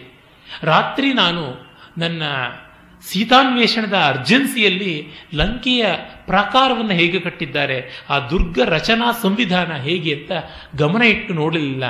ಈಗ ಅಪರಾಹ್ನ ಕಾಲದಲ್ಲಿ ಚೆನ್ನಾಗಿ ನೋಡಿಸ್ತಾರೆ, ಕತ್ತಲಾದರೆ ಟಾರ್ಚ್ ಲೈಟ್ ಪ್ರೊಸೆಷನ್ ಬೇರೆ ಮಾಡ್ತಾರೆ, ಹಾಗಾಗಿ ಇನ್ನೂ ಡೀಟೇಲ್ ಆಗಿ ಊರೆಲ್ಲ ನೋಡಬಹುದು ಅಂತ ಹೇಳಿ ಈಗಾಗಲೇ ಸೈನ್ಯದ ಬಲವನ್ನು ನೋಡಿದ್ದ. ನೋಡಿ ನಮ್ಮಲ್ಲಿ ಹೇಳ್ತಾರೆ ಸ್ವಾಮಿ, ಅಮಾತ್ಯ, ಸುಹೃತ್, ಕೋಶ, ದುರ್ಗ, ಜನಪದ ಮತ್ತು ಸ್ವಾಮಿ, ಅಮಾತ್ಯ, ಸುಹೃತ್, ಕೋಶ, ದುರ್ಗ, ಜನಪದ, ಸೈನ್ಯ ಬಲ, ಇದು ಏಳು ಸಪ್ತಾಂಗ ರಾಜ್ಯಕ್ಕೆ ಅಂತಂತಾರೆ. ಇಲ್ಲಿ ಇವನೀಗ ಸ್ವಾಮಿಯನ್ನು ನೋಡಿದ್ದಾನೆ ರಾವಣನ, ಅಮಾತ್ಯರನ್ನು ನೋಡಿದ್ದಾನೆ, ಪ್ರಹಸ್ತಾದಿಗಳನ್ನು. ಅವನಿಗೆ ಸ್ನೇಹಿತರು ಯಾರಿದ್ದಾರೆ ಅವರೂ ಸಭೆಯಲ್ಲಿರ್ತಕ್ಕಂಥವ್ರೆ, ಅವರು ನೋಡಿದ್ದಾನೆ. ಮತ್ತೆ ರಾತ್ರಿ ಓಡಾಡುವಾಗ ಅವನ ಅರಮನೆಯೆಲ್ಲ ನೋಡಿದ್ದಾನೆ, ಅವನ ಶ್ರೀಮಂತಿಕೆ ಎಷ್ಟು, ಕೋಶವನ್ನು ನೋಡಿದ್ದಾನೆ. ಲಂಕೆಯ ಅಶೋಕವನ್ನು ಧ್ವಂಸ ಮಾಡುವಾಗ ಅವನ ಸೈನ್ಯದ ಒಂದು ಶಿಸ್ತಿ ಇಂಥದ್ದು, ಅದರ ಬಲ ಇಂಥದ್ದು, ಅವರು ಅಟಕಾಯಿಸುವ ವಿಧಾನ ಎಂಥದ್ದು, ಅವರ ಶಸ್ತ್ರಾಸ್ತ್ರ ಪ್ರಕ್ಷೇಪಣ ಪ್ರಯೋಗ ವಿಧಾನ ಎಂಥದ್ದು, ಇದೆಲ್ಲ ನೋಡಿದ್ದಾನೆ. ಆಮೇಲೆ ಅವರ ಜನಗಳನ್ನೂ ನೋಡಿದ್ದಾನೆ. ಈಗ ದುರ್ಗವನ್ನು ಮಾತ್ರ ಸರಿಯಾಗಿ ನೋಡಿಲ್ಲ, ಅದೊಂದು ನೋಡಬೇಕು, ಅದೊಂದನ್ನು ನೋಡ್ತಾ ಇದ್ದಾನೆ. ಹೀಗೆ ಅದನ್ನು ನೋಡೋದಕ್ಕೆ ಆರಂಭ ಮಾಡ್ತಾನೆ. ಆಮೇಲೆ ಸೀತೆಗೆ ಇತ್ತ ಕಡೆ ಸಂಕಟವಾಯಿತು. ಅವಳು ಹೋಗಿ ವೈದೇಹಿ ಶೋಕಸಂತಪ್ತ ಹುತಾಶನ ಮುಪಾಗಮತ್ ಮಂಗಲಾಭಿಮುಖಿ ತಸ್ಯ ಸಾತದಸ್ಮಿನ್ ಮಹಾಕಪೇಹೆ ಉಪತಸ್ಥೆ ವಿಶಾಲಾಕ್ಷಿ ಪ್ರಯತಾ ಹವ್ಯವಾಹನಂ ಯದ್ಯಸ್ತಿ ಪ್ರತಿಶುಶ್ರೂಷ ಪ್ರತಿಶುಶ್ರೂಷ ಯದ್ಯಸ್ತಿ ಚರಿತಂ ತಪ ಯದಿ ಕಶ್ಚಿದ ಅನುಕ್ರೋಶಃ ತಸ್ಯ ಮಯಸ್ತಿ ಧೀಮತಃ ಯದಿ ವಾ ಭಾಗ್ಯಶೇಷೋ ಮೇ ಶೀತೋ ಭವ ಹನುಮತಃ. ಅಂದರೆ ಸೀತೆ ಅಗ್ನಿದೇವನನ್ನು ಪ್ರಾರ್ಥನೆ ಮಾಡ್ತಾಳೆ, ಅಲ್ಲಿ ಅಗ್ನಿಯನ್ನು ಇಟ್ಟುಕೊಂಡಿದ್ದಳು ಅಂತ. ಸಂಧ್ಯಾರ್ಥಂ ವರವರ್ಣಿನಿ ನೂನ ನೂನಂ ಸಾತು ಇಹಾ ಗಚ್ಚೇತ್ ಅನ್ನುವ ಮಾತು ಹೇಳಿದ್ನಲ್ಲ, ಸಂಧ್ಯೆಗಾಗಿ ಇಲ್ಲಿಗೆ ಬರ್ತಾಳೆ ಈ ಒಂದು ತೊರೆಯ ಹತ್ತಿರಕ್ಕೆ ಅಂತ.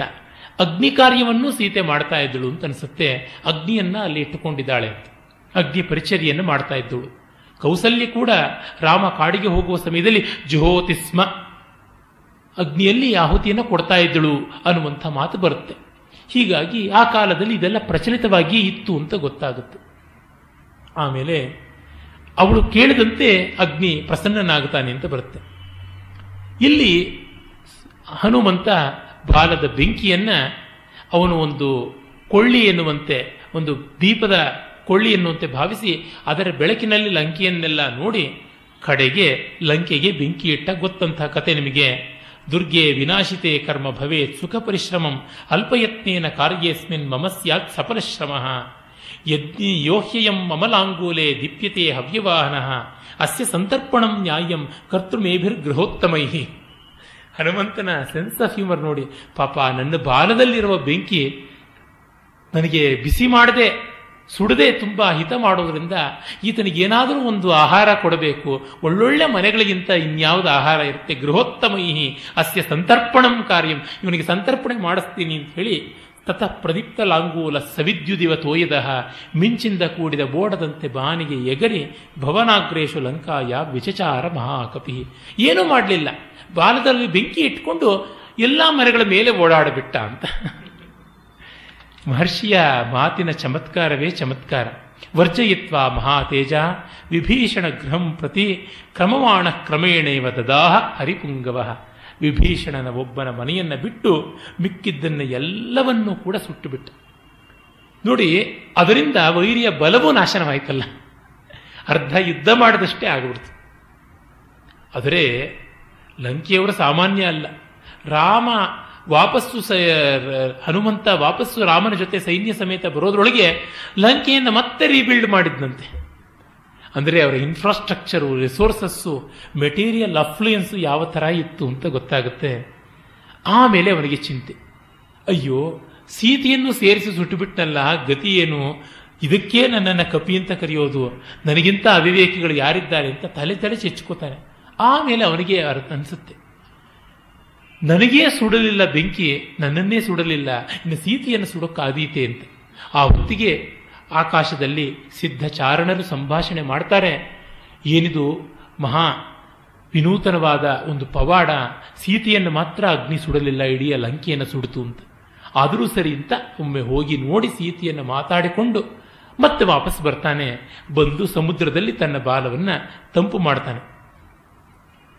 ಆ ಕಾರ್ಯಶೀಲನಾದವನ ಮ್ಯಾನೇಜರಿಯಲ್ ಸ್ಕಿಲ್ಸ್ ಏನು ಅನ್ನೋದು ಇಲ್ಲಿ ವಿಸ್ತಾರವಾಗಿ ತೋರುತ್ತೆ. ಮತ್ತೆ ವಾಪಸ್ ಬರ್ತಾನೆ. ಆ ಹೊತ್ತಿಗೆ ಸಂಜೆ ಆಗ್ತಿರುತ್ತೆ.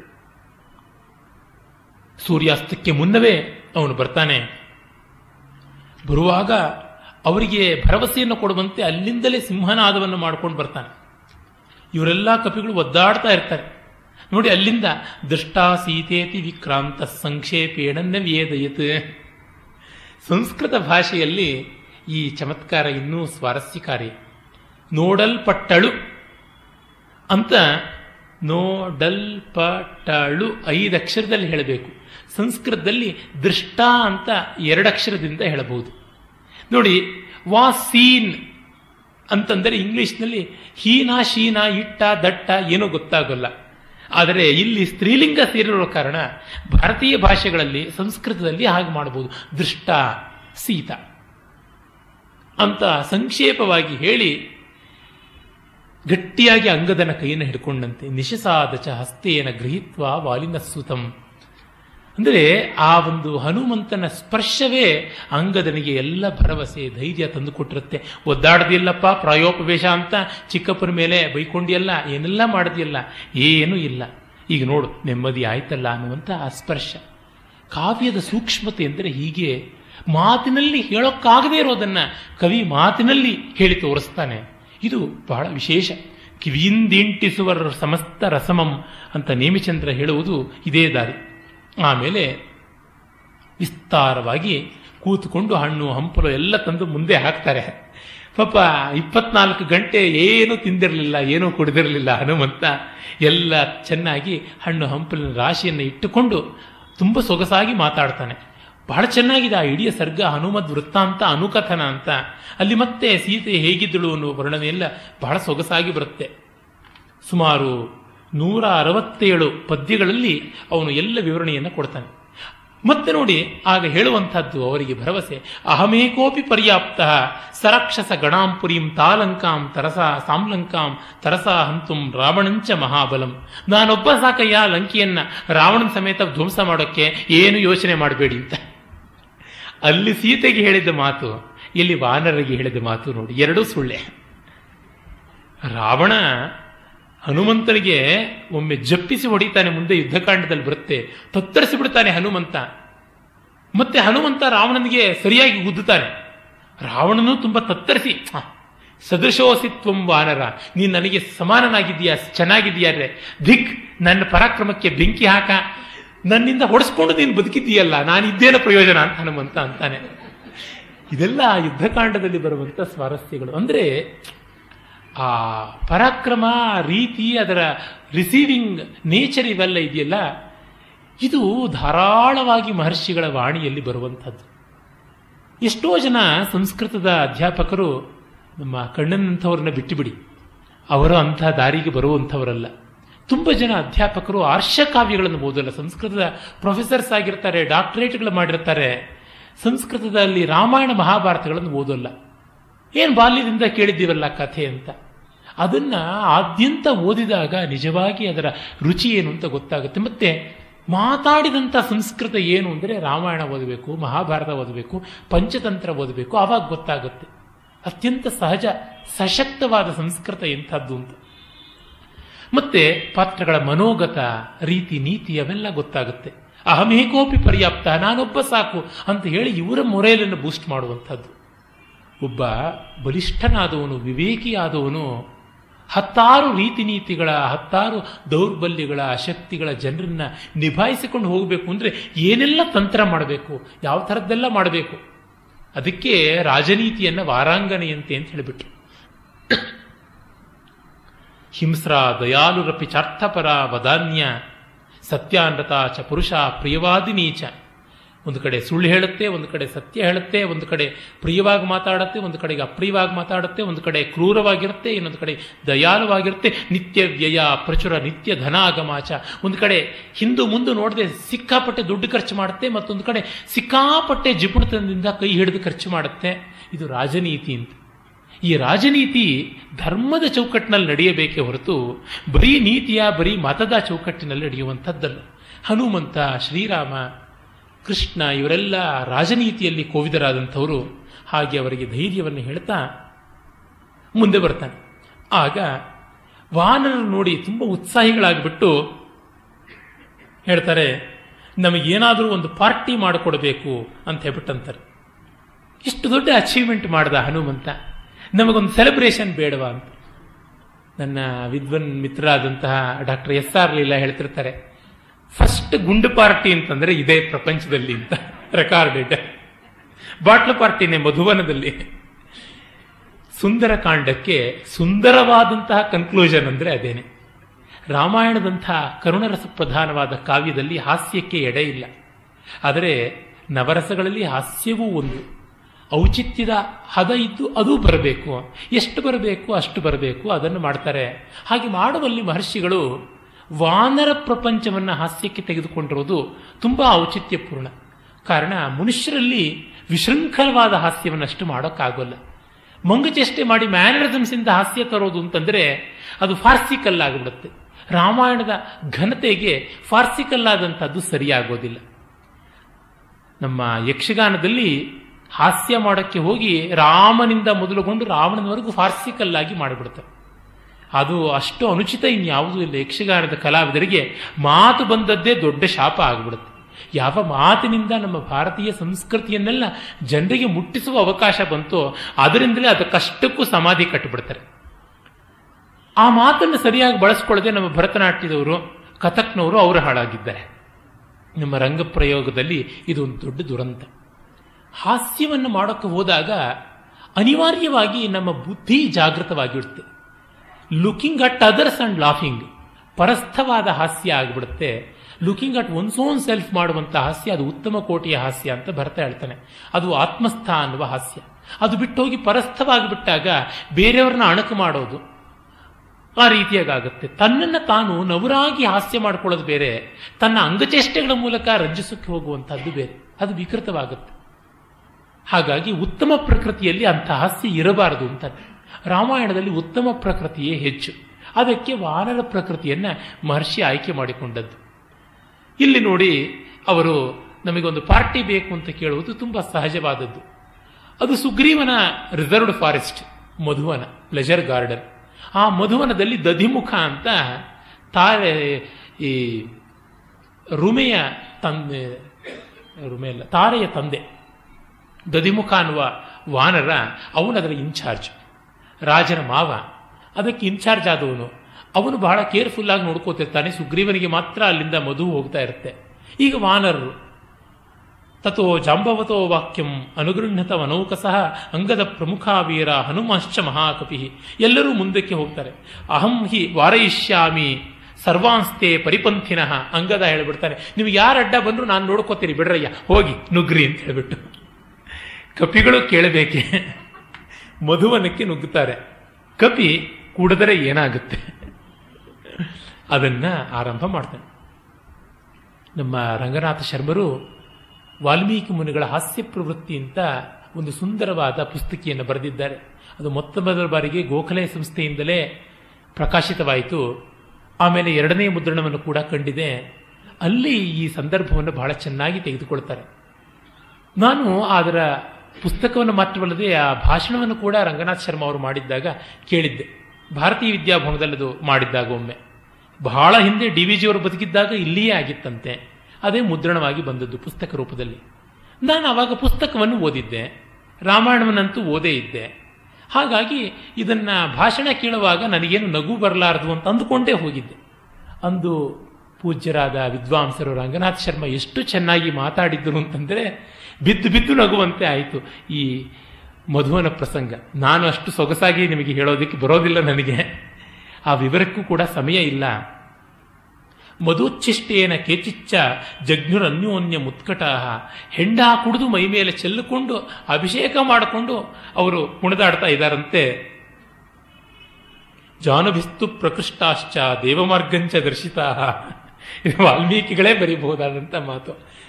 ಅವರು ಅಂಗಚೇಷ್ಟೆ ಮಾಡಿಕೊಂಡು ಒಬ್ಬರು ಕುಡಿದು ಮತ್ತರಾಗಿ ಮರದ ಕೆಳಗಡೆ ಮಲಕ್ಕೊಂಡು ಹಾಡ್ತಾ ಇದ್ರೆ ವಾನರರು, ಮತ್ತೊಬ್ಬ ಕಂಡು ಕಂಡವರಿಗೆ ನಮಸ್ಕಾರ ಮಾಡ್ತಾ ಇದ್ರಂತೆ, ಇನ್ನೊಬ್ಬ ಬಾಲವನ್ನು ಧ್ವಜದಂತೆ ಎತ್ತುಕೊಂಡು ಹೋಗ್ತಾ ಇದ್ರೆ ಮತ್ತೊಬ್ಬ ಬಾಲವನ್ನು ಸುರುಳಿ ಸುತ್ತಕೊಂಡು ಅದರ ಮೇಲೆ ಕೂತ್ಕೊಂಡು ಹಾಡ್ತಾ ಇದ್ದಾನೆ. ಹೀಗೆ ಬಗೆಬಗೆಯಾದಂಥ ಚಿತ್ರಣವನ್ನು ಕೊಡ್ತಾರೆ. ಎಲ್ಲ ಕುಡಿತಾ ಇದ್ರೆ ದದಿಮುಖ ಬಂದು ವಿರೋಧ ಮಾಡ್ತಾನೆ, ಏನು ಹೀಗೆ ಅಂತ. ಆಗ ವಾನರೆಲ್ಲ ಸೇರಿ ದದಿಮುಖನ್ನ ಹೊಡೆದು ಬಡದು ಕಚ್ಚಿ ಚಿವುಟಿ ತುಂಬ ಹುಯಿಲೆಬ್ಬಿಸಿ ಆ ದದಿಮುಖ ಪಾಪ ಅರ್ಥನಾಗಿ ಸುಗ್ರೀವನ ಹತ್ರಕ್ಕೆ ಹೋಗಿ ಬಿಡ್ತಾನೆ, ಹೀಗಾಗ್ಬಿಟ್ಟಿದೆ ಅಂತ. ಆಗ ಸುಗ್ರೀವ ಇದನ್ನು ನೋಡಿದರೆ ವಾನರರು ಜಯಶಾಲಿಗಳಾಗಿ ಬಂದಿದ್ದಾರೆ ಅನ್ಸತ್ತೆ, ಯೋಚನೆ ಮಾಡಬೇಡ ಅಂತ ಭರವಸೆಯನ್ನು ಕೊಡ್ತಾನೆ. ಮುಂದೆ ರಾಮನ ಹತ್ರಕ್ಕೆ ಹೋಗಿ ಅವನು ಹೇಳ್ತಾನೆ, ಸಮಾಶ್ವಸಿ ಸಮಾಶ್ವಸಿ ಭದ್ರಂತೆ ದುಷ್ಟಾ ದೇವಿ ನ ಸಂಶಯ ನಾಗಂತು ಮೇ ಶಕ್ಯಂತೆ ರೀತೀತೆ ಸಮಯೇ ಅತೀತೆ ಸಮಯೇ ಹಿನಃ. ಆಗ ಹಾಗೆ ಹೇಳ್ತಿದ್ದಂಗೆ ತತಃ ಕಿಲಕಿಲಾರಾಮಂ ಶುಶ್ ಶುಶ್ರಾವಾಸನ್ನಮಂಬರೆ ಕಿಲಕಿಲ ಅಂತ ಶಬ್ದ ಮಾಡಿಕೊಂಡು ವಾನರ ಸೈನ್ಯ ಜೋರಾಗಿ ಅಟ್ಟಹಾಸದಿಂದ ಹನುಮಂತನ ಭುಜದ ಮೇಲೆ ಕೂಡಿಸಿಕೊಂಡು ಮೆರೆಯಿಸಿ ಮುಂದೆ ತಂದಿಡ್ತಂತೆ. ಆಗ ರಾಮನ ಹತ್ತಿರಕ್ಕೆ ಬಂದು ಚೂಡಾಮಣಿಯನ್ನು ಪ್ರದಾನ ಮಾಡ್ತಾನೆ. ಏನು ಹೇಳ್ತಾನೆ ನೋಡಿ, ನಿಯತಾ ಮಕ್ಷತಾಂ ದೇವೀಂ ರಾಘವಾಯನ್ಯವೇದಯತ್. ನಿಯತಳು, ಪ್ರತಿಷ್ಠಳಾದವಳು, ಅಕ್ಷತಳು, ಯಾವ ಅಪಾಯಕ್ಕೂ ತುತ್ತಾಗದೇ ಇರುವಂಥ ಸೀತೆಯ ಬಗ್ಗೆ ಹೇಳದ ಅಂತ. ನಿಯತ ಅನ್ನುವುದರಿಂದ ಅವಳ ಪಾತಿವ್ರತ್ಯ, ಅಕ್ಷತ ಅನ್ನುವುದರಿಂದ ಅವಳ ಕ್ಷೇಮ, ಈ ಎರಡೂ ಇದೆ ಅಂತ. ಯಾವುದೊಂದಿಲ್ಲದೆ ಇದ್ರೂ ರಾಮನಿಗೆ ಅಷ್ಟರ ಮಟ್ಟಿಗೆ ನಷ್ಟವೇ ಸರಿ. ಇದು ಮಹರ್ಷಿಗಳ ಒಂದು ಮಿತವಾದ ಹಿತವಾದ ವಾಕ್ಯನ ರೀತಿ. ಆಮೇಲೆ ರಾಮ ತುಂಬ ಸಂತೋಷದಿಂದ ಗದ್ಗದದಿಂದ ಆ ಚೂಡಾಮಣಿಯನ್ನು ತೆಗೆದುಕೊಂಡು ಸೀತೆಯನ್ನು ನೆನೆಯುತ್ತಾನೆ. ಆಮೇಲೆ ಹನುಮಂತನಿಗೆ ಅಪಾರವಾದ ಪ್ರಶಂಸೆ ಮಾಡ್ತಾನೆ. ಭೃತ್ಯಸ್ತು ಯಃ ಪರಃ ಕಾರ್ಯಂ ನ ಕುರ್ಯಾನ್ ನೃಪತೆಃ ಪ್ರಿಯಂ ಭೃತ್ಯೋ ಯುಕ್ತಃ ಸಮರ್ಥಶ್ಚ ತಮಾಹುಹು ಉತ್ತಮಂ. ಇಂತಹ ಉತ್ತಮನಾದಂಥ ಭೃತ್ಯ ಇನ್ನು ಯಾರಿದ್ದಾರೆ, ನಾನು ನಿನಗೇನಪ್ಪ ಕೊಡಲಿ, ಏನು ಕೊಡೋದಕ್ಕೆ ಸಾಧ್ಯ ಅಂತ ರಾಮ ತನ್ನ ಅಸಹಾಯಕತೆಯನ್ನು ಹೇಳ್ತಾನೆ.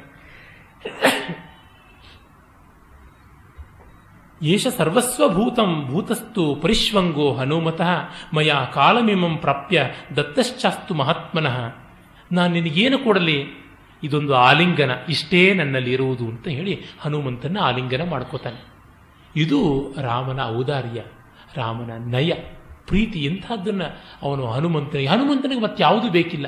ಆಮೇಲೆ ಮುಂದಿನ ಮಾತನ್ನು ಕೂಡ ಹೇಳ್ತಾನೆ, ನಿನಗೆ ಉಪಕಾರವನ್ನು ಮಾಡೋಣ ಅಂತಂದರೆ ನಿನಗೆ ಕಷ್ಟ ಬರಬೇಕು ಅಂತ ಅರ್ಥ. ನಿನಗೆ ಕಷ್ಟ ಬರಲಿ ನಾವು ಉಪಕಾರವನ್ನು ಮಾಡೋದಕ್ಕೆ ಅಂತ ಅನ್ನೋದಕ್ಕಿಂತ ಬರ್ಬರತೆ ಇದೆಯಾ. ಹಾಗಾಗಿ ಕೇವಲ ಋಣಿನೋವಯಂ, ನಿನ್ನ ಋಣದಲ್ಲಿಯೇ ನಾನು ಸಾಯ್ತೀನಿ, ಪರವಾಗಿಲ್ಲ ಅನ್ನೋ ಮಾತನ್ನು ಹೇಳ್ತಾನೆ. ಮಾತಿನ ರೀತಿಯಲ್ಲಿ ವ್ಯಕ್ತಿತ್ವದ ಸಂಸ್ಕಾರ ಅಂದರೆ ಹೀಗೆ ಗೋಚರವಾಗುವುದು. ಅದನ್ನು ನೋಡಿ ಹನುಮಂತ, ಲಕ್ಷ್ಮಣ, ಸುಗ್ರೀವ ಎಲ್ಲ ಕಣ್ಣೀರನ್ನು ಇಡ್ತಾರೆ. ಮುಂದೆ ರಾಮ ಹೇಳ್ತಾನೆ, ಇದೇ ಒಳ್ಳೆಯ ಮುಹೂರ್ತ, ಈಗಲೇ ಯುದ್ಧಕ್ಕೆ ಪ್ರಯಾಣ ಮಾಡೋಣ ಅಂತ. ಸೈನಿಕರೆಲ್ಲ ತುಂಬ ಸಂತೋಷ ಪಡ್ತಾರೆ. ಆಗ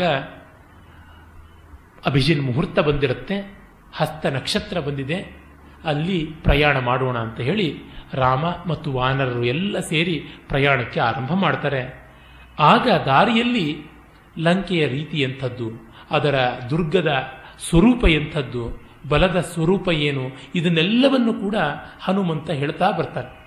ಆಮೇಲೆ ಕ್ರಮ ಕ್ರಮವಾಗಿ ಸಮುದ್ರ ತೀರಕ್ಕೆ ಬರ್ತಾರೆ.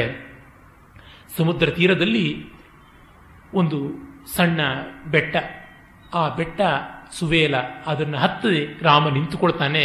ಆ ಹೊತ್ತಿಗೆ ತಂಪಾಗಿ ಗಾಳಿ ಬೀಸ್ತಾ ಇರುತ್ತೆ, ಚಂದ್ರೋದಯವಾಗಿರುತ್ತೆ, ಅಲೆಗಳು ಉಕ್ಕೇರಿ ಬರ್ತಾ ಇರ್ತವೆ. ವಿನಷ್ಟೀವ ತರಂಗಾಗ್ರೈಹಿ ಉದಧಿಪ್ಪೇನ ಚಂದನಂ ತದಾದಾಯ ಕರೈರಿಂದೋರ್ ಲಿಂಪಂತೀವ ದಿಗಂಗನಾ. ಇಂಥ ಸೊಗಸಾದ ಪದ್ಯ ಇದು ಅಂತಂದರೆ ಸಂಸ್ಕೃತದ ಆಲಂಕಾರಿಕರೆಲ್ಲ ಮೋಹಿತರಾಗಿದ್ದಾರೆ ಈ ಒಂದು ಉತ್ಪ್ರೇಕ್ಷೆಯಿಂದ. ಪಿನಷ್ಟೀವ ತರಂಗಾಗ್ರೈಹಿ ಉದಧಿಫೇನ ಚಂದನಂ. ಸಮುದ್ರ ತನ್ನ ಅಲೆಗಳು ಅನ್ನುವ ಕೈಗಳಿಂದ ಚಂದನವನ್ನು ತೈತಾ ಇದೆಯೋ ಅನ್ನುವಂತೆ ನೊರೆ ನೊರೆಯೆಲ್ಲ ತೇಲ್ತಾ ಇದೆ. ಆ ನೊರೆಯನ್ನು ಚಂದ್ರ ತನ್ನ ಕಿರಣಗಳೆಂಬ ಕೈಗಳಿಂದ ತೆಗೆದುಕೊಂಡು ದಿಕ್ಕು ದಿಕ್ಕುಗಳಿಗೆ ಬಳಿತಾ ಇದ್ದಾನೋ ಅನ್ನುವಂತೆ ಚಂದ್ರ ಕಾಂತಿಯಿಂದ ದಿಗಂತ ಎಲ್ಲ ಬೆಳ್ಳಗಾಗಿದೆ ಅಂತ. ಇದು ವಾಲ್ಮೀಕಿಗಳ ಕಾವ್ಯ. ಆಗ ರಾಮ ಆ ಸಮುದ್ರವನ್ನು ನೋಡ್ತಾ ಗಾಳಿಗೆ ಮೈಯುಡ್ತಾನೆ. ಅದು ತಂಪು ಗಾಳಿ ಆದರೂ ಅವನಿಗೆ ಬಹಳ ಸಂಕಟಕಾರಿಯಾಗಿರುತ್ತೆ. ವ್ಯಾಲ ನಿಲಯ ಮಿಲನೇನ ಗರಲಮಿವ ಕಲಯತಿ ಮಲಯ ಸಮೀರಂ. ರಾಧೆ ಮಲಯಾಚಲದಿಂದ ಬರುವ ತಂಪಾದ ಗಾಳಿಯನ್ನು ಆ ಚಂದನ ವೃಕ್ಷಗಳಲ್ಲಿ ಇರುವ ಹಾವಿನ ಕಾರಣ ಇದು ಬೆಂಕಿಯ ಬೇರುಬನ್ನ ವಿಷದ ಅಗ್ನಿಯ ಒಂದು ದಾಹವನ್ನು ತರ್ತಾ ಇದೆ ಅನ್ನುವಂಥ ಮಾತು ಹಾಗಾಗುತ್ತೆ. ಆಗ ಗಾಳಿಯನ್ನೇ ಉದ್ದೇಶಿಸಿ ರಾಮ ಹೇಳ್ತಾನೆ, ವಾಹಿವಾತ ಯತಃ ಕಾಂತ ತಾಂ ಸ್ಪೃಷ್ಟ್ವಾ ಮಮಪಿ ಸ್ಪೃಶ ತ್ವಯಿ ಮೇ ಗಾತ್ರ ಸಂಸ್ಪರ್ಶ ಚಂದ್ರೇ ದೃಷ್ಟಿ ಸಮಾಗಮ. ಹೇ ಗಾಳಿ, ನೀನು ಸೀತೆಯ ಮೇಲಿಂದ ಬೀಸಿಬ, ಹೀಗಾದರೂ ಸೀತೆಯ ಮೈ ಮುಟ್ಟಿದೆ ಎನ್ನುವ ತೃಪ್ತಿ ನನಗಿರಲಿ. ಇನ್ನು ನಾನು ಚಂದ್ರನನ್ನು ನೋಡಿದರೆ ಸೀತೆಯೂ ಚಂದ್ರಬಿಂಬವನ್ನು ಕಂಡಾಗ ಅಲ್ಲಿ ಇಬ್ಬರ ದೃಷ್ಟಿ ಸಮಾಗಮ ಅಂತ ನಾನು ಅಂದುಕೋತೀನಿ ಅಂತ. ಇಷ್ಟು ಹೃದಯ ಸೌಂದರ್ಯದಿಂದ ಆರ್ತತೆಯಿಂದ ರಾಮ ಹೇಳಬಲ್ಲಲ್ಲ. ಬಹ್ವೇ ತತ್ ಕಾಮಯಾನಸ್ಯ ಶಕ್ಯಮೇತೇನ ಜೀವಿತು.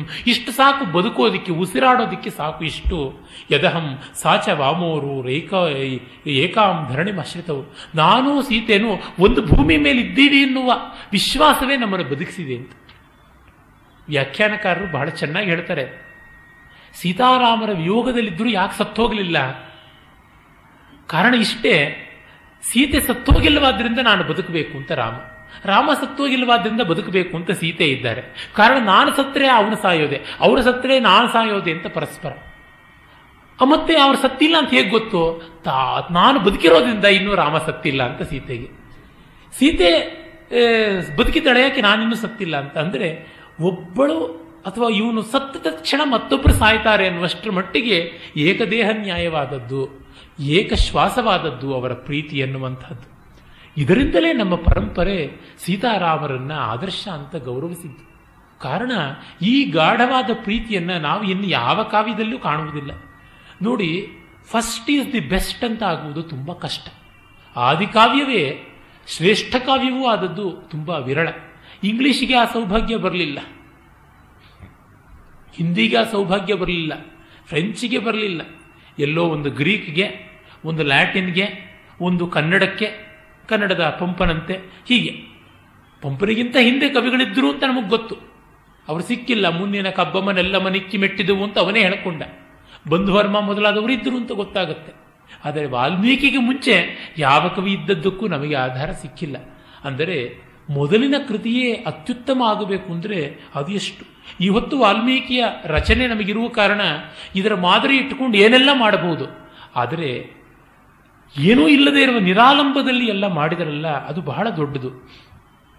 ಹೀಗೆ ಆ ಸಮುದ್ರ ತೀರದಲ್ಲಿ ಸೀತಾರಾಮರ ವಿಯೋಗದ ಒಂದು ಕಾವ್ಯ ಹರಿತಾ ಇದೆ. ಇತ್ತ ಕಡೆ ಆ ತೀರದಲ್ಲಿ ರಾವಣ ತನ್ನ ಪ್ಯಾಂಡಮೋನಿಯಂ ಆರಂಭ ಮಾಡಿದ್ದಾನೆ, ಮಹಾ ಚರ್ಚೆ.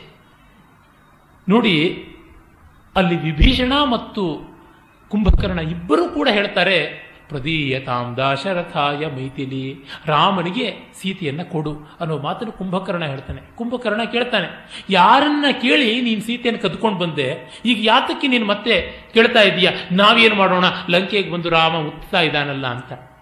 ನೀನು ಆವಾಗ ಎಲ್ಲರನ್ನೂ ಕೇಳಿದ್ದಿದ್ರೆ ಖಂಡಿತ ಬೇಡ ಅಂತಂತ ಇದ್ವಿ ಸೀತೆಯನ್ನು ಅಪಹರಣ ಮಾಡೋದು ಅಂತ. ಆವಾಗ ಮಾತ್ರ ಹಾಗೆ ಮಾಡಿದ್ವಿ, ಇವಾಗ ಹೀಗೆ ಅಂದರೆ ನನಗೆ ಸಲಹೆ ಕೊಡು ಅಂತ ಕೇಳಿದ್ದು, ಬಾಯಿ ಮುಚ್ಚಿಕೊಂಡಿರು, ನನಗೆ ಸಹಕಾರ ಕೊಡೋಗಿದ್ರೆ ಕೊಡು ಅಂದರೆ ಆಯಿತು, ನೀನು ಏನು ಮಾಡಿದ್ರು ಅಣ್ಣ, ಹಾಗಾಗಿ ನಿನಗೇ ನಾನು ಮಣೆ ಹಾಕ್ತೀನಿ ಅಂತ ಅಂದು ಹೇಳ್ತಾನೆ. ಆಮೇಲೆ ನಾನು ಮಲಕ್ಕೋತೀನಿ ಅಂತ ಹೋಗಿ ನಿದ್ರೆಗೆ ಹೊರಟು ಬಿಡ್ತಾನೆ. ಇತ್ತ ಕಡೆ ವಿಭೀಷಣ ಮತ್ತೆ ಮತ್ತೆ ಹೇಳ್ತಾನೆ, ಪ್ರದೀಯತಾಂ ದಾಶರಥಾಯ ಮೈಥಿಲಿ, ದಾಶರಥಯೇ ಅಂತ ಇರಬೇಕು, ದಾಶರಥಾಯ ಅದಕ್ಕೂ ವ್ಯಾಖ್ಯಾನಕಾರರ ಅರ್ಥ ಹೇಳ್ತಾರೆ. ದೀಯತಾ ಮತ್ಸ್ಯ ಮೈಥಿಲಿ ಅಂತ ಮಾತನ್ನು ಎಷ್ಟು ಹೇಳಿದ್ರೂ ಕೇಳೋದಿಲ್ಲ. ಅವನು ಹೇಳ್ತಾನೆ, ಇದಂಚ ಯದಿವಾ ಮೋಹ ಲೋಭಾದ್ವಾ ವ್ಯಾಕೃತಮಯ ತತ್ರಾಪಿ ಚ ಮಹಾರಾಜ ನ ದೋಷಂ ಕರ್ತುಮರ್ಹಸಿ. ನಾನು ಈ ಮಾತುಗಳನ್ನು ಹೇಳಿದರೆ ಏನು, ನಮ್ಮ ಲಂಕೆಯೆಲ್ಲ ಅಪಶಕುನ ಅಮಂಗಳ ಆಗ್ತಾ ಇದೆ. ಗೃಧ್ರಾಶ್ಚ ಪರಿಲೀಯಂತೆ ಪುರಿ ಮುಪರಿಪಿಂಡಿತಾ, ಊರಿನ ಮೇಲೆ ಹದ್ದುಗಳು ಸುತ್ತು ಸುತ್ತು ಚಕ್ರಾಕಾರವಾಗಿ ಹಾರ್ತಾ ಇದೆ. ವಯಸ್ಸಾ ಸಂಘಶ ಕ್ರೂರ ವ್ಯಾಹರಂತಿ ಸಮಂತತ, ಕಾಗೆಗಳು ಗುಂಪು ಗುಂಪಾಗಿ ರಾಮ ರಾಮಂತ ಕೂಕೊಂಡು ಹೋಗ್ತಾ ಇವೆ. ಅಗ್ನಿ ಅಪಸವ್ಯವಾಗಿ ಹೊಳೆಯುತ್ತಾ ಇದೆ, ಹೊಗೆ ಜಾಸ್ತಿ ಇದೆ, ಇರುವೆಗಳು ಹೆಚ್ಚಾಗಿವೆ, ರಥಗಳಲ್ಲಿ ಪಾರಿವಾಳಗಳು ಗೂಡು ಕಟ್ಟಿವೆ, ಎಲ್ಲ ಇವೆಲ್ಲ ಅಪಶಕುನ ಅಂತ ತುಂಬ ಹೇಳ್ತಾನೆ. ಮತ್ತು ಇದನ್ನು ನಾನು ತಪ್ಪಾಗಿ ಹೇಳಿದ್ದಿರಬಹುದು, ಆದರೆ ನೀನು ತಪ್ಪು ಅಂತ ತಿಳ್ಕೊಂಡು ಕೋಪ ಮಾಡಿಕೊಳ್ಳಬೇಡ, ನನ್ನ ಮಾತನ್ನು ಕೇಳು. ಸುಲಭ ಪುರುಷಾರಾಜನ್ ಸತತಂ ಪ್ರಿಯವಾದಿನಃ ಅಪ್ರಿಯಸ್ಯ ಚ ಪಥ್ಯಸ್ಯ ವಕ್ತಾ ಶ್ರೋತಾ ಚ ದುರ್ಲಭವು. ಇದು ರಾಮಾಯಣದಲ್ಲಿ ಬರುತ್ತೆ, ಮಹಾಭಾರತದಲ್ಲಿ ಬರುತ್ತೆ ಮಾತು. ಇಂಪಾದ ಹಿತವಾದ ಕಿವಿಗೆ ಇನಿದಾಗಿರುವಂಥ ಮಾತನ್ನು ಹೇಳೋದಕ್ಕೆ ತುಂಬ ಜನ ಇದ್ದಾರೆ, ಕೇಳೋದಿಕ್ಕೂ ಇರ್ತಾರೆ. ಆದರೆ ಅಪ್ರಿಯವಾದ ಕಟುವಚನವನ್ನು, ಆದರೆ ಹಿತವೂ ಆಗಿರುವಂಥ ವಚನವನ್ನು ಕೇಳೋರು ಇಲ್ಲ, ಕೇಳೋರು ಇಲ್ಲ, ತುಂಬ ವಿರಳ ಅಂತ. ಈ ಒಂದು ಸೆಷನ್ ಈಗ ಸದ್ಯಕ್ಕೆ ಬರಕಾಸ್ತು ಮಾಡೋಣ, ಮತ್ತೊಂದು ಸೆಷನ್ನಲ್ಲಿ ಮಂತ್ರಾಲೋಚನೆ ಮಾಡೋಣ ಅಂತ ಹೇಳ್ತಾನೆ. ಆಗ ಮತ್ತೆ ಹೇಳ್ತಾನೆ, ಸರ್ವಮೇತನ್ ಮಹಾರಾಜ ಕೃತಮ್ ಅಪ್ರತಿಮಂ ತವ ವಿಧೀಯತ ಸಹಸ್ಮಾಭಿಃ ಆದಾವೇವಾಸ್ಯ ಕರ್ಮಣಃ ನ್ಯಾಯೇನ ರಾಜಾ ಕಾರ್ಯಾಣಿ ಯಃ ಕರೋತಿ ದಶಾನನ ನ ಸ ಸಂತಪ್ಯತೆ ಪಶ್ಚಾನ್ ನಿಶ್ಚಿತಾರ್ಥ ಮತಿರ್ ನೃಪಃ. ನೀನೊಬ್ಬನೇ ಇಂಪೀರಿಯಲಿಸ್ಟಿಕ್ ಆಗಿ ಇಂಡಿಪೆಂಡೆಂಟ್ ಡಿಸಿಷನ್ ತೊಗೊಂಡು ಸೀತೆಯನ್ನು ಅಪಹರಿಸಿದೆ, ಈಗ ನಾವೆಲ್ಲ ಒದ್ದಾಡಬೇಕಾಗಿದೆ, ನೀನು ಅನ್ಯಾಯಕ್ಕೆ ಕೈ ಹಾಕಿದ್ದೀಯಾ, ಹಾಗಾಗಿ ಹಾಳಾಗ್ತೀಯ. ಚಪಲಸ್ಯ ಚ ಚಪಲಸ್ಯತು ಕೃತ್ಯೇಶು ಪ್ರಸಮೀಕ್ಷಾಧಿಕಂ ಬಲಂ ಛಿದ್ರಮನ್ಯೇ ಪ್ರಪದ್ಯಂತೆ ಕ್ರೌಂಚಸ್ಯ ಖಮಿವ ದ್ವಿಜಾಃ ತ್ವಯೇದಂ ಮಹದಾರಬ್ಧಂ ಕಾರ್ಯಮಪ್ರತಿಚಿಂತಿತಂ ದಿಷ್ಟ್ಯಾ ತ್ವಾಂ ನಾವಧೀದ್ರಾಮೋ ವಿಷಮಿಶ್ರಿತ ವಿಷಮಿಶ್ರಮಿವಾಮಿಷಂ. ನಿನ್ನ ನೀ ಹೊತ್ತಿನವರೆಗೂ ರಾಮ ಕೊಲ್ಲದೆ ಇರೋದು ನಿನ್ನ ಪುಣ್ಯ ಅಂತ ಅಂದ್ಕೋಬೇಕು, ನೀನು ಚಪಲದಿಂದ ಈ ಕೆಲಸ ಮಾಡಿದ್ದೀಯ, ಹಾಗಾಗಿ ನಿನ್ನೊಳಗೆ ಕ್ರೌಂಚ ಪರ್ವತದಲ್ಲಿ ಹಿಂದೆ ಕುಮಾರಸ್ವಾಮಿ ಅವರ ರಂಧ್ರ ಮಾಡ್ದ, ಅದರೊಳಗೆ ಪಕ್ಷಿಗಳು ಹೇಗೆ ಹೋಗುತ್ತೋ ಹಾಗೆ ಈಗಾಗಲೇ ಅಧರ್ಮ ಮಾಡಿ ತೂತಾದ ನಿನ್ನ ಮೈಯೊಳಗೆ ರಾಮನ ಬಾಣ ಹೋಗುತ್ತೆ ಅಂತ. ಈ ಮಾತನ್ನ ಕುಂಭಕರ್ಣ ಹೇಳ್ತಾನೆ. ತಸ್ಮಾತ್ವಯ ಸಮಾರಬ್ಧಂ ಕರ್ಮಂ ಹ್ಯಪ್ರತಿಮಂ ಪರೈಹಿ ಅಹಂ ಸಮೀಕರಿಷ್ಯಾಮಿ. ಆಮೇಲೆ ನೋಡಿ ನಾಯಿಬಾಲ ಡುಂಕು, ಆದರೆ ಯೋಚನೆ ಮಾಡಬೇಡ, ನೀನು ಅಣ್ಣ, ನೀನು ಹೇಳ್ದಂಗೆ ಕೇಳ್ತೀನಿ, ಈ ಯುದ್ಧದಲ್ಲಿ ನಿನಗೆ ಭಯ ಇಲ್ಲದಂತೆ ಮಾಡ್ತೀನಿ ಅಂತ ಹೇಳ್ತಾನೆ. ಆದರೆ ಮತ್ತೆ ಮಹಾ ಮಹಾಪಾರ್ಶ್ವ ತುಂಬ ಮೆಚ್ಚಿಕೊಂಡು ಒಳ್ಳೆಯದಾಯಿತು ಸಾಧುವಾದವನ್ನು ಮಾಡ್ತಾನೆ. ಮತ್ತೆ ನೀನು ಸೀತೆಯನ್ನು ಬಲವಂತವಾಗಿ ಕೆಡಿಸಿಬಿಡಬೇಕಾಗಿತ್ತು. ಬಲಾತ್ ಕುಕ್ಕುಟ ವೃತ್ತೇನ ವರ್ತಸ್ವ ಮಹಾಬಲ ಆಕ್ರಮ್ಯ ಸೀತಾಂ ವೈದೇಹಿಂ ತಥಾ ಭುಂಕ್ಷ್ವ ರಮಸ್ವಚ. ಸೀತೆಯನ್ನು ಒಂದು ಹುಂಜ ಹೇಗೆ ಮತ್ತೊಂದು ಕೋಳಿಯನ್ನು ಕೆಡಿಸುತ್ತೋ ಹಾಗೆ ಕುಕ್ಕುಟ ವೃತ್ತಿ ಅವಲಂಬಸ್ವ ಅಂತ ಇನ್ಸ್ಟಿಗೇಟ್ ಮಾಡಿ ಹೇಳ್ತಾನೆ. ಆದರೆ ರಾವಣನಿಗೆ ಶಾಪ ಇರುತ್ತೆ, ಅದಕ್ಕೆ ಸಾಧ್ಯ ಇಲ್ಲ ಅಂತ ಹೇಳ್ತಾನೆ. ಅಂದರೆ flesh is weak but spirit is strong ಅನ್ನುವುದು ರಾವಣನ ದಾರಿ. ಆಮೇಲೆ ಪ್ರಹಸ್ತ ವಿಭೀಷಣ ಅವರಿಬ್ಬರು ವಿವಾದ ಮಾಡಿಕೊಳ್ತಾರೆ. ಪ್ರಹಸ್ತ ಹೇಳ್ತಾನೆ, ಏನೇ ಆಗಲಿ ನಮ್ಮ ಮಹಾರಾಜ ಮಾಡಿದ ಸರಿ, ಮಂತ್ರಿಗಳು ನಾವು ಸಪೋರ್ಟ್ ಮಾಡಬೇಕು ಅಂತ. ವಿಭೀಷಣ ಹೇಳ್ತಾನೆ, ಮಂತ್ರಿಯ ಲಕ್ಷಣ ಅದಲ್ಲ, ಮಂತ್ರಿ ರಾಜನಿಗೆ ಅಪಥ್ಯವಾದ ಅಪ್ರಿಯವಾದರೂ ಪಥ್ಯವಾದದ್ದನ್ನು ಹೇಳಬೇಕು. ಆಮೇಲೆ ಇಂದ್ರಜಿತ್ತು ಆ ಮಾತಿಗೆ ತುಂಬ ಕೆರಳಿ ಬಾಯಿಗೆ ಬಂದಂತೆ ಬೈತಾನೆ ವಿಭೀಷಣನ್ನ. ವಿಭೀಷಣ ಹೇಳ್ತಾನೆ,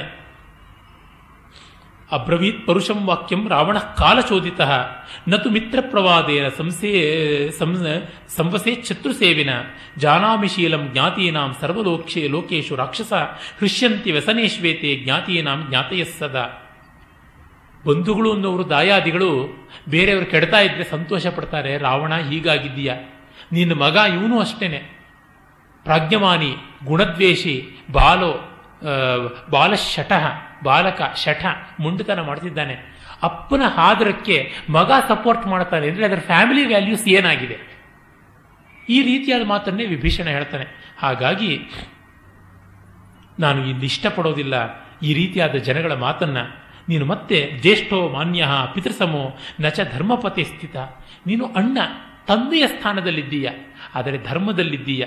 ಹಾಗಾಗಿ ಆತ್ಮಾನಂ ಸರ್ವಥಾ ರಕ್ಷ ಪುರೀಂಚೇ ಮಾಂಸ ರಾಕ್ಷಸಾಂ, ನೀನು ಈ ಊರನ್ನೂ ಕಾಪಾಡಕೋ, ಆತ್ಮಾನವನ್ನು ನಿನ್ನನ್ನೂ ಕಾಪಾಡಕೋ ಅಂತ ಹೇಳ್ತಾನೆ. ಕೋಪ ಬಂದ್ಬಿಡುತ್ತೆ ರಾವಣನಿಗೆ. ನೀನು ತಮ್ಮ ಅಲ್ಲ, ಮನೆಯಲ್ಲಿ ಸೇರ್ಕೊಂಡಂಥ ಹಾವು, ನಾನು ಸಾಯೋದನ್ನೇ ನೋಡೋಕ್ಕೆ ಇಷ್ಟಪಡ್ತಾ ಇದೆಯಾ ಅನಿಸುತ್ತೆ, ನೀನು ದ್ರೋಹಿ ಕುಲದ್ರೋಹಿ ಅಂತ ಅಷ್ಟು ಜನ ಹೇಳಿ ನಿಂದಿಸ್ತಾರೆ.